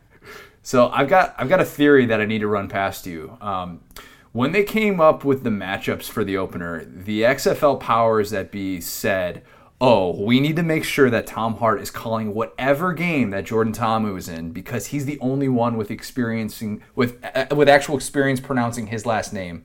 Confirm or deny my theory. You know, Oliver Luck has a lot of power in this league, uh, as does his boss. That's a con- that's a confirmation. Yes, yeah. They wanted they wanted me calling a game with two Egg Bowl quarterbacks in the same team to see if we could get a reference to a fake dog pee. That's perfect. Um, Tom, I mean, in our brief, limited time as being internet friends, you know that I'm not great at decisions. Um, what XFL team should I adopt as my favorite team and why? Oh, that's a great question. Um, you know, I'm kind of a fan of the New York Guardians, and, and I know Okay. it's not necessarily in your backyard, but Matt McGloin um, scored the first touchdown in Guardians history, and he chucked the ball into the stands. And I'm thinking to myself, that's a quarterback that just doesn't care. You know, like he's not worried about saving this ball for posterity's sake or taking home a keepsake. No, no, no, no. No, I'm going to sling it to the dude who's, you know, sitting in the 20th row here at MetLife. I thought Love that it. was really cool. I don't know if you saw the postgame celebration in the St. Louis locker room. Bud Light Oh, yeah. Seltzer is the official drink of the XFL, apparently. Yeah. So the the the temerity with which the St. Louis players were willing to slam a carbonated beverage, uh, that was eye opening to me. I think there's some potential there. I, I've been Nick a closet Fitzgerald Battlehawks fan for most of my life. I'll be honest. I'll be honest with you. I'll just say it. Yeah, I mean, the, a team that shotguns seltzer, I think, is is pretty much that that they they made fans out of a lot of very neutral observers over the weekend. I think we can say that with with certainty. Speaking of alcohol, you go from having Cole Cubelic as your sideline reporter to Pat McAfee. Um, I imagine that's like going from drinking a Guinness to drinking a Four Loco. It's a great comparison. And actually, Thank you. neither guy drinks. Can you believe that? Very, No. What? very odd. Yeah, just, just there's your nugget of the day. Um, Pat has this incredible bundle of energy. He is amazing. He's talking to Bob Stoops about his quarterback being an underwear model. He's uh, nearly got Troy Aikman killed on the sideline when a play came their way. Um, I don't, I'm, I don't know if you guys are familiar with the radio show Bob and Tom. Oh yeah, in India. Yeah, B W B W double R U N beer run. So I see Bob Stoops at practice, and I'm talking to him, and he he's looking around. He's like, "Oh, you with Joey? Where's hey? Where's Pat? I used to do a radio show with Pat every Tuesday when he was with the Colts." And Bob Stoops used to go on Pat McAfee on Bob and Tom like once a week, which was amazing to me. um, I just found that whole aspect fascinating. Um, I saw that you. I, I love that you're still actively campaigning for mayoral votes in Kentucky by bringing up BBN pretty much whenever you get the chance on an XFL broadcast. Like they had uh, the Kentucky former Kentucky kicker I saw was in that game. Um, how would you say that you're polling in the state of Kentucky right now? Oh, uh, we don't need a caucus for this. Like if if we had a caucus, everybody would be in my corner of the Language. gym. uh, yeah, I would dominate any caucus or primary, and I would I would slam the election. I mean, I, I met Austin MacGinnis at their practice on Friday, and the first thing that came up was his podcast that he does during the college football season. And I said, "Listen, this is this, we're going to find a way to get this on air. And by find a way, it doesn't mean that there's going to be some sort of nuanced reference to it that only he and his buddies would get. Now, this is going to be a a straight shout out prior to a field goal opportunity, and I, I have no shame. I'm willing to do that. You are the the guy who you. By the way, you definitely had another 69 call. Um, I think that was like a week and a half ago. I, I can't remember what it was during an SEC basketball game, but I was like, That was the Ron Jeremy game. Yeah, that was the Oh, Ron that's of right, Jeremy that's game. Yeah, shocking. And so it was tied at 69 all at the end of regulation. It was, and as I said, we're tied at 69. Nice. Andy Kennedy goes, it all comes full circle, doesn't it? Beautiful. everyone is trying to figure out right now kind of what, what exactly it's going to take for the XFL to succeed. In your opinion, having kind of seen the inner workings of this whole deal, what's going to determine the future of this league? I, I'm obviously biased. Uh, This is, you know, I know more about the television side of things than I do the football operations or the local marketing or anything like that. Although, uh, from all indications, it's going very well. But I just, I think TV coverage is everything. Um, you've got two major media companies. The games aren't being relegated to a streaming platform. They're not way up in your cable channels where you have to go find them. I would venture to guess um, if you walked into any sports bar this weekend, the XFL games were on. Not necessarily because people were demanding them, but because those are the channels ESPN, ABC, Fox, FS1. Those are the channels that are already on in sports bars. Those are the channels, if you're guys like me and you, that are already on in our house. Um, those are the channels that are on, you know, in, in offices that have televisions throughout the country.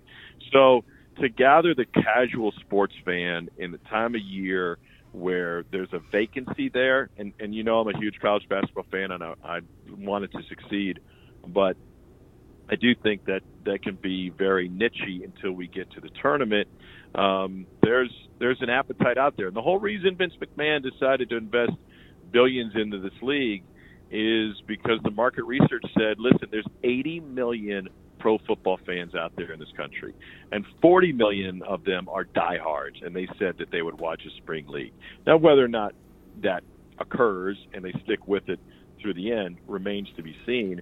But I've been really impressed with the you know the media attention throughout this weekend. And I know that there was a lot of ignorance out there too as to when this league was actually starting. You know, people weren't aware until they saw it on their TV. I think a good portion of the population. So that should mean a lot going forward. And I think that's that's going to be the key. Will will people relate to this league? Um, will they're going to be given opportunities to because the league will get the exposure that's necessary. Switching gears a little bit, without anything related to Ron Jeremy, give us your uh, give us your hottest SEC hoops take right now. Uh, my hottest SEC hoops take. I've got a couple for you. Um, I think Mississippi State is a Final Four caliber team. Ooh. That's a hot take because Love from a record standpoint, you say, Tom, what did, did you take all of Cole and Pat's beers this weekend and just take them for yourself? Because Mississippi State is 15 and 8.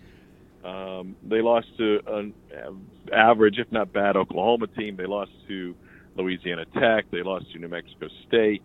Um, but they've got all the pieces. I mean, they're as uh, balanced as a team with Reggie Perry and Tyson Carter and Nick Weatherspoon and Robert Woodard. Um, they've got talent on that team, and they've got different ways to score. They're top 20 offensive team when it comes to efficiency. Um, they play a pretty slow tempo. Um, they value possessions. They offensive rebound when they do miss shots. Um, I just think they have a real opportunity there, um, and and they'll have opportunities in their schedule coming up over the back half of the season. All right, that's pretty much all I have for serious questions. Uh, let's get to the real nitty gritty stuff here. Wait, wait, I- those I were bought ser- I was supposed to be serious for those. The whole time, Tom, we've been over this. We every time. Oh, Um, so I I, bought script, Girl I Scout apologize. cookies. Perfect. Um, I bought Girl Scout cookies from your fam, and um, I need to know right now what's the best Girl Scout cookie and why. Thin Mint, without a doubt, and here's why. Thin Mints can be ado- enjoyed by all ages, right? When I was younger, I would enjoy Thin Mint, and the rare opportunity that um, my family would purchase Girl Scout cookies, because let's be honest, they cost like $29 a box. Um, Thin Mints were the only cookie of its kind. Somehow they they let it slip, and now Oreos have a thin whatever. It's not the same. Um, but I could devour an entire sleeve with a glass of milk now that I'm an adult at the end of the night, maybe after a nice meal, I'm sitting down watching games late at night, I can devour an entire sleeve of Thin Mints with a nice glass of wine. So it goes either Ooh. way. You get the chocolate and the crisp. They're good in the freezer. They're good out of the freezer. Nothing else comes close. I will say um, the fact that you can buy Girl Scout cookies online now is is like that's such an incredible tool, but also a detriment to me trying to lose weight for this wedding because um, I had no idea you could do that. It's so convenient now. It, I, you bring up a great point, and it brings up another question. I, I I'm not really familiar with guys trying to lose weight for their wedding, although I'm sure you'll look beautiful in the dress. Thank you. I appreciate that. um, all right. Next question here.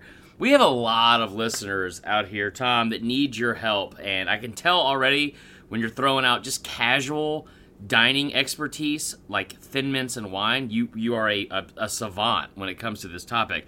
We got a lot of guys out here lis- looking for last minute Valentine's Day advice. Give us your best Valentine's Day advice, wrong answers only. Oh, wrong answers only. This is great. Um, first of all, as a guy, you need to understand that the marketing push in this country that invented holidays like Mother's Day and Valentine's Day and anything else, they invented this for you. Okay, not for anybody else. So just understand that Valentine's Day is for the guy. It's the perfect night to say to your special someone, I'm going to get out of the house and go watch the game with the fellas. it's a no brainer. I'm going to give you your space. We're going to go to Hooters. I'm going to drink like four pitchers of beer, and you don't Love have it. to worry about me until midnight or one or two, or whatever. You just tell me when you want me to be home. That's that's my best Valentine's Day advice. Just understand that the promotional machine in this country, they invented this for you. Yes, true. Oh, you know, the only thing you were missing from that is um, obviously buying heart-shaped jewelry as a gift, and uh, and you know, and then also telling your significant other that, to smile more because that's something I know I can speak Ooh. from uh, from. You know, women love it. So let's get you out of here with, uh, God, just a- another profound conversation. I feel like I say that every time we uh, we get together here on the STS Pod. But we're gonna get you out of here on two minute drill. It's a rapid fire uh, question game where you just say the first thing that pops in your head, which you're the perfect person to play this with. Um, usually we only have 10 questions, but uh, my fiance, Allie, wanted to add a, a couple more. And plus, since you're so great at thinking uh, on your feet, we, we threw in 13 total. So are you are you ready to go? Are you geared up in the Lululemon? Are you ready for game time? Yeah, yeah, I have nothing going on this entire afternoon, so I'd love to spend it with you guys. Let's Perfect. Okay. All right. First question What's your favorite Celine Dion song? I don't have one. That's unbelievable. Second question. That's a lot of points to take it off. Worst city to be arrested in? Matamoros, Mexico. Okay, all right. So that was a lot of confidence. Uh, the NFL Combine is coming up. If someone were to describe you using only Combine cliches, what would it be? um, combine cliches. Um, stiff in the hips, um, receding, and um, and and uh, lives for the game.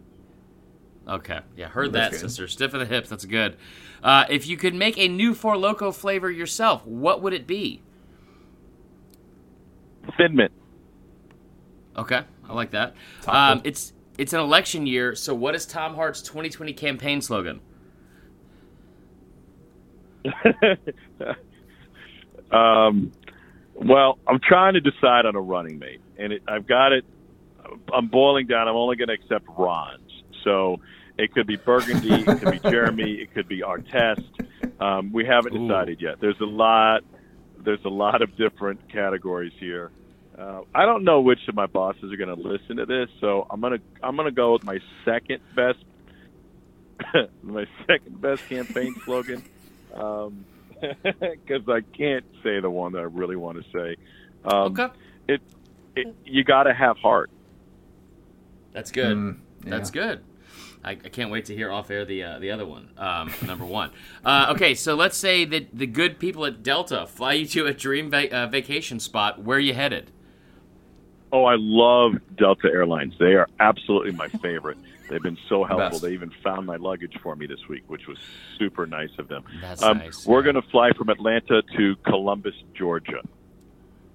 Oh, beautiful! I tell you what, go there in July. There are few places as beautiful as Columbus, Georgia, in July. Um, favorite Atlanta restaurant? Go. Uh, Jersey Mike's. They can make a sandwich, and you can put whatever you want on that sandwich. I, I like a Mike's way without the tomatoes. And um, if I'm really feeling, you know, if it's a cold weather football weekend, and now the XFL, we have 10 more of those, then I, I might get a, a hot one. I might go chicken Philly. Ooh, we're looking chicken literally for the weekend. anything anything besides Blimpie. That's all we were looking for there. So that's that, that plays. Um, best off season binge watching recommendation. best off-season binge watching recommendation. Um, I don't have an off-season, so it's really hard for me to point. answer. But Sick um. I would go with Ozark, and I'm trying to Ooh, get back okay. into it. I was late. I was all in season one and season two, and then barely got into season three. But I'm Wait, there's a season three. Is there not? Is there only two so far? I think I think they're I think they were only making season three. Season one was fantastic. Season two was tough. See, I mean that was that was a tough one. Um, okay, hold on. We got we got we got four more here. We'll go through them quick. Go to Starbucks order since you never sleep. Grande skinny vanilla latte.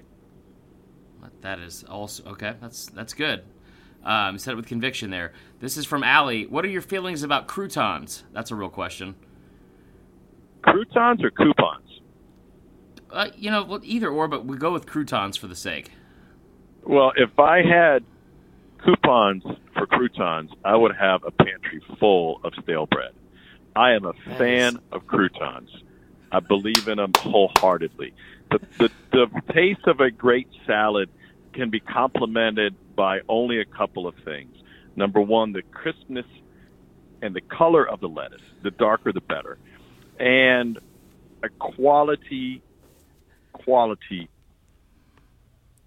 stale bread chip. It's beautiful. God, that's poetry. That was so We'll well get, I this is the last question then, because I don't even know how you top that. Um, best wedding advice you can give. Wrong answers only. best wedding advice you can give um, just make sure that everybody understands that as the husband as the as the groom this is your night it's special for you um, you are going to remember everything about this night including how the guest feels so just make it all about you and the guest. And if they need something additional, like especially post ceremony, go, go do it for them. Like th- there's nothing that can make your wedding better than to make sure that the mother-in-law is perfectly happy. That's all that matters. I love it. Let me add this up. Um, oh man, we, we got a new high score here, Connor. That is 690 points. Whoa. Real nice. Now we're waiting for I it. see what you did there. I see what you did there. See where you we put set you up decimal, too. perfectly. Yeah.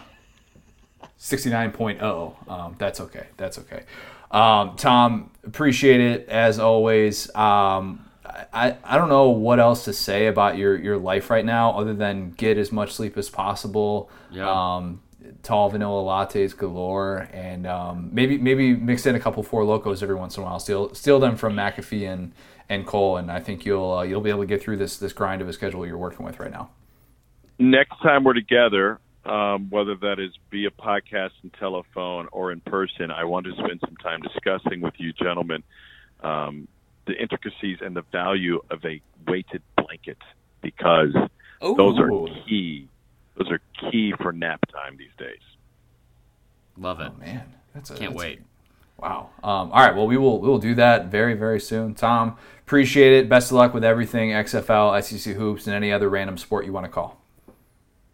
Thanks, gentlemen. I'll see you for the Tiddlywinks Regional Championships on ESPN 12. Let's Goodbye, Thomas. Thanks. See you, man. So, Marler, fun little story for you. Last week, I am realizing at, I am at the end of my last bottle of Texas Pete. I'm getting close. It's going to be borderline if I can make it another week. The way I like to usually do shopping, I Yeah. like to be able to get it all kind of at once, not make a bunch of midweek trips, whatnot. I made sure that I bought that bottle of Texas Pete ahead of time because the idea of having an empty bottle of Texas Pete and no replacement it terrified me. And my wife criticized me for it, but I was like, you know what? Better safe than sorry. Just make sure we got that Texas Pete in the pantry and we're good to go. Yeah. I tell you what, guys, and Valentine's Day is coming up, Mm. and I know you guys have heard me talk about just how there's the overwhelming amount of, uh, I guess, um, association I put with my love for Texas Pete. And you know, you can love a lot of things, and, and loving a hot sauce is is one of those things that I, I don't think should be frowned upon this day and age. 2020, okay. We're not going to get into it too much, but yeah, I love Texas Pete. If I wasn't marrying Allie, I'd probably marry that bottle of Texas Pete. This Valentine's Day season, get your wife or significant other the gift that really matters, and that is not heart shaped jewelry, which women love. Uh, it is Oh, a yeah. bouquet of, of Texas Pete. Just an absolute. You know, I'm not saying you have to get 12 roses because that is expensive and outrageous. And you know what? Those die. You know what doesn't die? Flavor. So get yourself a couple bottles of Texas Pete. Put them in a little bouquet of whatever. And what's your wife gonna say when she pulls out like, oh, a mini bottle, like a little, like you can have like you know, like airplane bottles, but without liquor, obviously, which is with flavor. Um, you have the big bottle of the wing sauce, which is I cannot recommend enough. Throw in some Texas Pete dust for a little late night, guys. That's all I'm gonna say. There you go, Texas Pete. Make sure you are sending us all of your favorite recipes that you are using. Maybe you're making dinner for your wife this uh, this Valentine's Day, or your husband, or whatever else. Um, make sure you are using Texas Pete to add some flavor, not only to the Valentine's Day or your food, but to your love life as well. To all aspects of life. Add some Yeah. flavor. Um, let's add some flavor to this podcast, uh, which is to mean Fourth and Wrong, guys. We've got a very special um, edition of Fourth and Wrong because we had a family member Oh, yeah. intro. Uh, that's that's gonna be the first question of how we're gonna intro Fourth and Wrong. And she, um, Connor's aunt, has the first question uh, of Fourth and Wrong. I'll let you take it away. So my aunt Megan, uh, shout out Megan, Megan Byrne Kruger, I think is she is uh, known on Facebook. She's the youngest of my mom's eleven siblings, so not the aunt that had the conception story or anything like that. Thank Definitely God. different, different aunt. Yeah, we would not have would not put her in the Fourth and Wrong. We would not have done that. And not the aunt who also had the separate comment about um, just loving the Facebook group and being a part of it and wanting to be active in it despite the fact that Yeah. she knows nothing about SEC football. This is actually a different aunt, if you can believe it. I have a lot of aunts. Um, so my Aunt Megan threw out the question in fourth and wrong um, and basically said, Best Big Ten basketball moment this weekend, dot, dot, dot. The return of Coach Knight. Now, my aunt is an Indiana grad like like me, um, and she threw this idea out there, and Marler responded right up our alley. And I thought Marler was being a little bit on the salty side, a little bit, a little bit sarcastic that he was throwing. Wait, what did I do? I thought you were being a little bit sarcastic when you said right up our alley in response to that question. Oh no, I was just blatantly saying that's not right up our alley. Yeah, I guess I was sarcastic because we don't do basketball stuff from the Big Ten at all. But yeah, it was my bad. Okay. So yeah, I can answer that question for you. Um, There you go. I had a lot of mixed emotions watching Bob Knight come back because he was not there while I was there. I was a Right. student. I graduated in 2012. Bob Knight, you know, his last days at IU were back in the early 2000s. So I, I was not a part of that, but I did sort of, you know, have the minority of the opinion, the minority opinion watching this moment where Bob Knight finally returns to Assembly Hall for the first time since he was fired Yeah. 20 years ago, and everybody's just giving him this overwhelming ovation. Crying. Uh, Yeah, I mean there are Sage people. Yeah, it, it was it was much. It was ve- it was much. Dickie V in the house, all that stuff, and people are just doing whatever they uh, like. Just oh my gosh, just what a moment, incredible. So so glad we could see this this forgiveness. Bob Knight never apologized for the fact that he basically bashed university and ditched university for 20 years because Yeah. he was mad that he was fired because they they fired him because after he choked a kid, he violated the zero tolerance policy by grabbing another kid on campus. And Bob Knight was frustrated. That's just what we know it was reported. Yeah, exactly. Bob Knight was frustrated that Indiana would ever fire him because he thought he was above the law and he thought he was God, which you could make the argument in the state of Indiana he was for a very long period Yeah. of time when he won that many national titles. But the fact that he came he spent 20 years just ripping IU and said he hoped that everybody who fired him would die.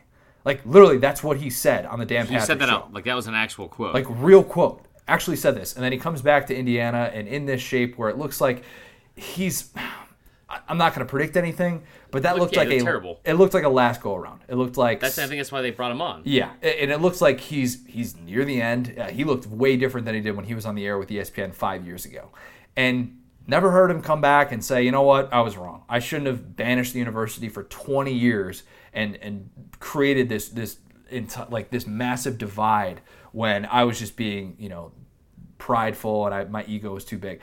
I didn't. I wasn't crazy about it. To be, to be that's my long way of saying that. I, I did not necessarily like the fact that Indiana fans were just like, "Oh my gosh, unbelievable! I, I'm so happy that Bob Knight is back, and what a great guy, and this is so awesome to see." Apologize first, and then maybe we'll talk. Yeah, you know, uh, first off, I do want to say to I thought it was Meg, not Meeg. Megan, yeah, Um, Meeg, Megan. Um, one, I loved her story that she shared. I thought that was really cool that she got to interview him for the student newspaper, which was like that's a thing that like Way back just the yeah. short, the, the very little, everything I know about Bob Knight, like in depth wise, I I learned from that documentary and that I've heard from Connor, and and it's it's one of these things where you know, I said I said this after the Kobe thing, which is th- this. I said this on Twitter about how like people have a tendency when times like this where they they have a a mis they misconstrue the situation to it's like, hey, reach out to somebody you haven't talked to in a while and let them know you love them. And I think that's all well and good, but you do that for people that aren't toxic people in your life. And and I think what what Bob what Bob Knight did at Indiana. He, there were so many parts of it that were toxic, and what bothers me more than anything is the apology. Because it's like, dude, I do, th- I did everything I saw makes me believe he's on, he's near the last, last, Yeah. you know, stretch of his life, and and that's sad because I think he's a, coaching legend and he's a, and he's a college sports legend, but the fact that he's still so prideful and that was what like kind of that's what his whole downfall was was being so prideful and it's sad to watch but it's like let's call it what it is man. Like you don't get to go treat people like this you just don't and and i don't want to pile on meeg's uh her the person she got to interview at all but i just think that if you couldn't if you couldn't be um remorseful then then I don't. It, it bothers me that you that you still can't do it now, twenty years later after you were fired. And and like you said, these are the things that he actually said about like I hope they die. Or I won't speak to them until Who they do that? die. And it's like like Jesus Christ, man, that's so much. And, and what bothers me more than anything about this is him saying all of that. The university has still gone out of its way to try to include him in stuff. Yeah, absolutely. And, and they try to do stuff where they brought him in to where it's like like like what this really bothers me for. And what was the reason he was there? What were they honoring? This is a Purdue team. They were honoring the 1980 national championship uh, team with Isiah Thomas on it. That was actually the team Right. that my aunt was there and she covered that Right. team while she was. Yeah, it's cool. Okay, and so what bothers me about this is the last time they tried to do this, and from what I what I remember, that 1976 team, which is one of the greatest basketball teams in college basketball history, he wasn't and didn't want to be Yep. a part of them being recognized, and that's what pisses me off because it's like, dude, you know, I, I can't foresee Saban ever being this much of an a hole. I don't think there's a football comp to it. I, There's I really not. don't. It's kind of weird. It would have been like Bo Schembechler, maybe not Schembechler. Woody Hayes, Woody Hayes, maybe. Yeah. Um, it, it would have Typical sort of Big Ten. It would have sort of been like if Joe Paterno had lived another 20 years and seeing what that relationship would have been like But then Penn State. Paterno also had, went out of his way to be like, "You guys, this wasn't my fault. This was the university's fault," and you, and then was blaming them, and then outward being like just openly because some of these stories were gross, like the thing, the bathroom thing, where he literally wiped his, you know what, and then brought out like a piece of toilet paper. and Was like, "This is what you are." It's like, dude, like I, I had, I had a a, a, a coach from the north when I played baseball in college who was he was rough around the edges and said things that I had never heard of in my entire life until until he was my coach, and it made me a better player. This was not that. This was stuff that was just on the edge of human indecency. Bob Knight was a different breed of human, we can say that. And it was, yeah, very, very mixed emotions watching all of this play out. Um, as an Indiana grad, watching this and watching the way that people just sort of celebrate him Yeah. and forget the fact that this is somebody who is just not the best human being. Let's just, let's just. He would never be invited onto the friendly confines of Williams-Brice Stadium at my house. Let's move on. Let's move on to something even more serious. Uh, second question from Sean O'Brien: Do you judge people on whether they use Apple or Android, whether it's on purpose or inadvertently? on purpose. Is that bad?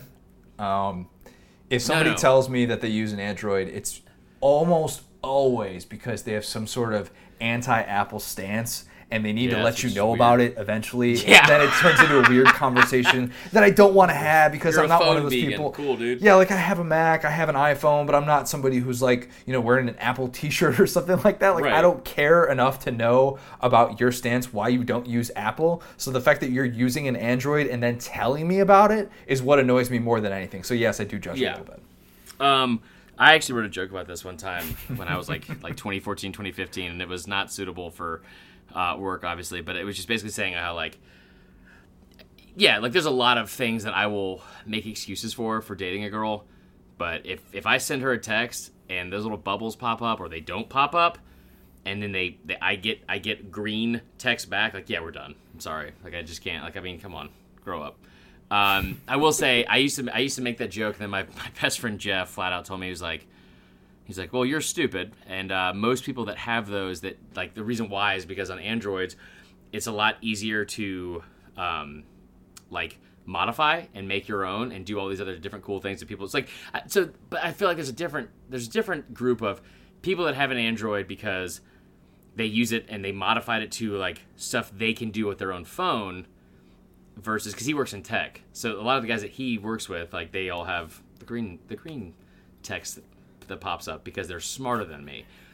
But the people that do it just because they have some like yeah thinly veiled dumbass response about like why they don't like Apple, like yeah, I don't have time for that. I don't have got time too for much that. going on. Life's too short, Yeah. man. I don't care. I gotta watch Cheer on Netflix again. I, we can't have this conversation. Uh, shout out Cameron Camp, who's somebody uh, who's one of our pod mods who definitely has a definitely has an Android. Love him to death though. Um, third question. This is good. This is from Reed Kosan.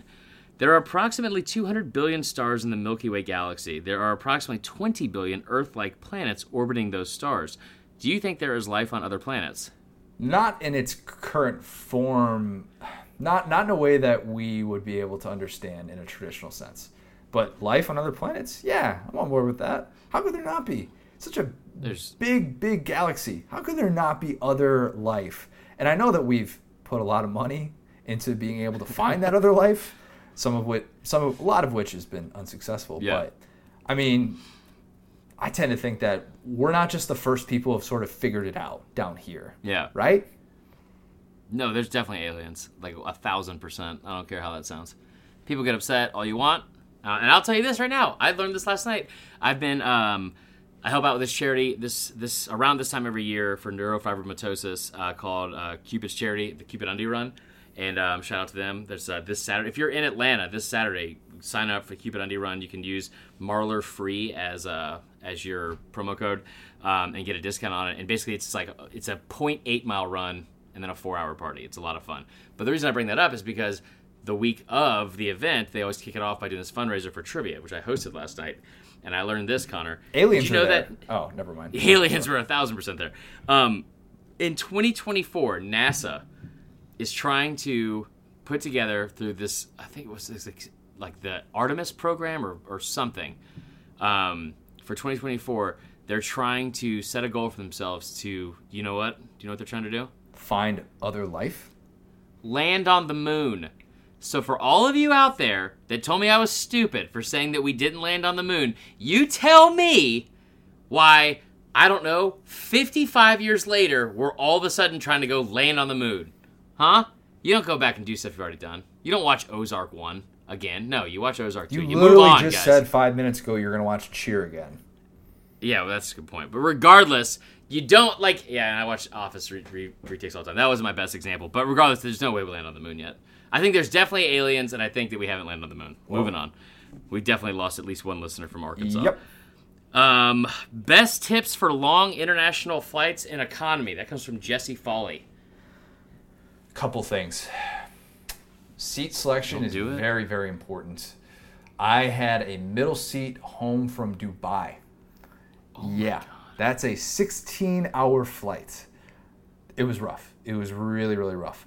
And I was just doing podcasts and stuff, like listening to podcasts. I listened to, I think, the second season of Serial, which was one of the more disappointing things I've ever experienced in my life.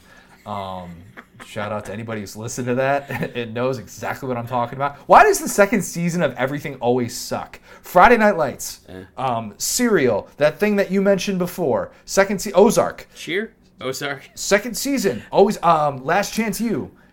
Dude, what's the what's the thing from Parks and Rec? Everyone everyone that's ever told me about Parks and Rec, they're like, you got to make it through the first two seasons. Like, you know what? Most TV shows don't make it through the first two seasons if they suck. Like, don't tell me I got to wait around for that. Have you never watched Parks and Rec? No, I've, I've watched it, but I haven't watched it like like The Office because it's like you can't tell me that two full seasons to start the show suck, It's and then like oh you just wait and then get into it after that. Like I'm gonna go watch Brooklyn Nine Nine.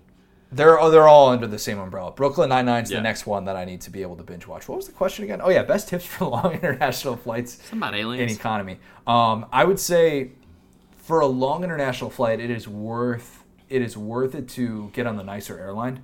I think. Yeah. Um, we flew Emirates home, and we were just you know a couple of mid twenty somethings going on Yeah. on our honeymoon, but it was it was worth it just from the seat comfortability standpoint was top notch, and you actually you know get decent meals and whatnot. But um, I would say seat location is the number one most important thing. Have a plan. Just make sure that you you have a plan. Try and Wing make it. sure going in that you have every single hour accounted for. Like if you have a, a 13 hour flight, make sure you got 15 hours worth of entertainment, whether that's movies or podcasts or DVD, like what, whatever it is. Make sure that you, in every scenario, you're like, I'm not going to run out here. I'm not going to have like a two hour window where I just have nothing going on and nothing to do because that's when you go crazy.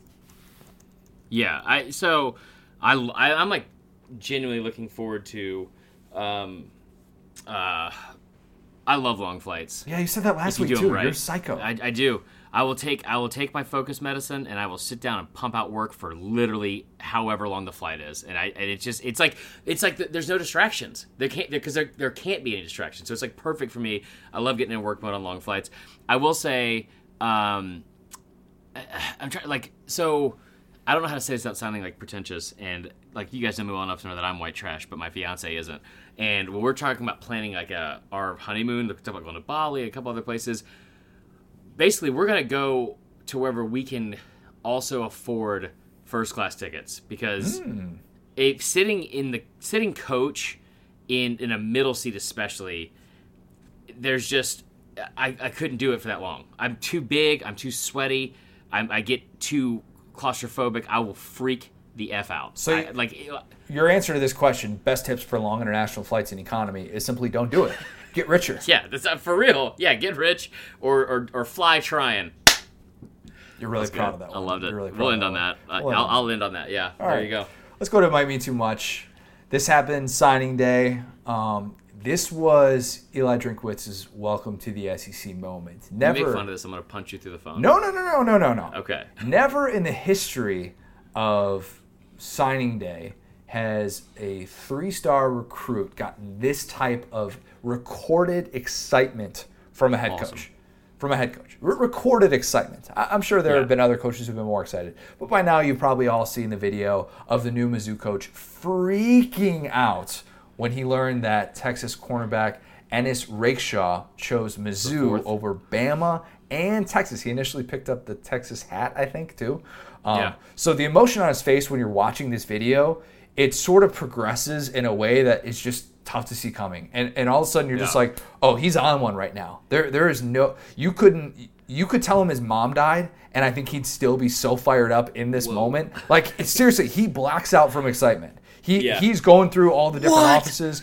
Let's go. I mean, Shouldering shouldering doors open. every like doesn't matter. Nothing is getting in his way. This was his big victory. Even Lane Kiffin shared it and said it was awesome. Yeah. It was that cool of a moment. The emotion Still threw some shade, but yeah. I don't. I don't think it was shade. I think it was actually Lane I trying like to that make sweater too. It's a good look. I was like, yeah, the mustard, the mustard yellow sweater. I bet you did, Lane. This is uh this is a welcome to the SEC moment. This is a sign. If you're a Mizzou fan, if you're wondering, you know, and I think he closed his class really well. Actually, shout out to both. Yeah. To both, by the way, Eli Drinkwitz and Sam Pittman for the way that they Sam closed Pittman, their classes. baby. Sam Pittman, my God, the heavy lifting he did down the stretch to end up with a top 30 class is unbelievable. These two guys, though, who did a lot of work in the last month, and I think seeing that moment was a little bit of a peel behind the onion. Is it to say this matters a lot, and win, winning battles Yeah. like that is going to be kind of what determines his future at Mizzou. So I, I, want to say this because we didn't have a show. I just realized we didn't have a show after after post signing day. Biggest takeaways from signing day that I want to give shout outs to because we expect Georgia. Bam, shout out to Georgia first off for closing with the number one class. That was awesome. Um, the fact they were able to close with that. I, I hate the narrative that we try to post about on, on SDS, and the narrative that comes out of me is like, "Well, yeah, they what, what have they done with it?" or like whatever about national championships. These kind of recruiting classes are making a big difference, and you can say whatever about Mark Richt and what he did a long time ago. This is different. I think what, what Kirby's able to build and the people he's bringing in. Um, shout out that also makes the fact that that in the last decade the SEC finished with the number one ranked class in the country eight out of ten times, which was only two teams, but still. Um, Wait, that was pretty impressive. I had I had him down for in 24 seven. They they finished with the number one class each of the last 10 years, dating back to 2011 when Bama first started its streak. Yeah. Bama and Georgia are the only two teams that have that have had the number one recruiting class in the country. That's what I just said. I think you said eight out of the last 10. No, no, if I did, I didn't mean to say that. Right, They- eight out of the last ten was Bama, and then like, or, Yeah, then two out of the last three was So Georgia, yeah, yeah. They've, they've done they've done it for a decade straight. Regardless, maybe that's maybe I mis- misspoke. Regardless, thought that was cool. Tennessee closing with a top ten class. That's where I say like like we expect the. I'm not trying to like gloss over Georgia, Bama, LSU, or even Florida and Auburn because we kind of expect them to have these like bigger classes and finish in the top ten, in my opinion. But the fact that Tennessee was able to jump up in the in the top 10 was awesome. The fact that South Carolina was able to hold on to a guy like Jordan Burch was awesome. Kentucky finishing in the top 25 class. You have 13 of the 14 teams finishing in the top 50 and Sam effing Pittman. If you are an Arkansas fan, this has to get you so fired up. It made me fired up and I'm, I've been a lifelong Alabama fan. Have, and, and I think for most people in the SEC haven't thought twice about the University of Arkansas from like a football standpoint unless it's like like not in a rude way, but kind of like making fun of it or like in jest because of the, the past two seasons under under uh, uh, Chad Morris, the greatest OC in the history of man. Um, but the fact that Sam Pittman was able to close, he was literally ranked behind Harvard when he took over. Think about that, Connor. He was ranked behind Harvard in his recruiting class, close to the top 30 class. I thought that was awesome. This Eli Drinkwitz thing, Mizzou, I know they closed to the 48. I know Mizzou is literally the team that gets crapped on the most in the SEC, and, and you guys know my stance on that because I hate it this kid was from Texas. He did not go to Texas. He picked up the Texas hat through it, like you said. Bama, he said, was his dream school. Uh, It, this is one of those things we talked about where these kids come in late, or these these coaches come in late and offer, and then it kind of takes away from these other other you know middle middle tier recruiting classes. The fact that he and even as a Bama fan, the fact that he spurned Bama, which was his quote unquote dream school, and went with the school that offered him first, I loved it. I love the whole thing was awesome. SEC flexed on everybody on signing day. I mean, Everyone. everyone. Seven seven teams in the top ten. I mean, come on. Come on. Dude, Bama and Georgia alone. You, you see the breakdown of five stars? They had 15, so they had more than half for the second year in a row. But the fact that Bama and Georgia alone had the same amount of five stars as the entire Big Ten combined is stupid. Each, each I mean, that's just stupid. As I said, there's a reason that the playoff has been that one sided and why the Big Ten Yeah. has struggled so much in the playoff, and that is largely responsible for it. Marler, Facebook Live Monday nights before The Bachelor. Before you uh, do you record do you record your Bachelor podcast on on Monday night afterwards, or do you wait till midweek? We wait till midweek because we've had well last week there was two episodes which sucked. Um, but we're all three in different time zones. So Oh like, yeah, like Kristen's in Alabama, Paige is in San Francisco. Um, I'm live from Williams-Brice Stadium every single week, and so it is. Uh, it is. It's like we're we we would like to do it tomorrow, but it's it's just kind of tough trying to figure out like all the different weeks. We've had uh, I don't know. We had um, we'll, we'll, we'll probably record it tomorrow at some point or Wednesday. Madison's totally gonna win. Yeah, without a doubt. Uh, We're recording this before the, the Monday night episode, but Yeah. yes, the Auburn basketball player. It's about the SEC. Is totally going to Yeah. win. It's it's it's obvious at this point.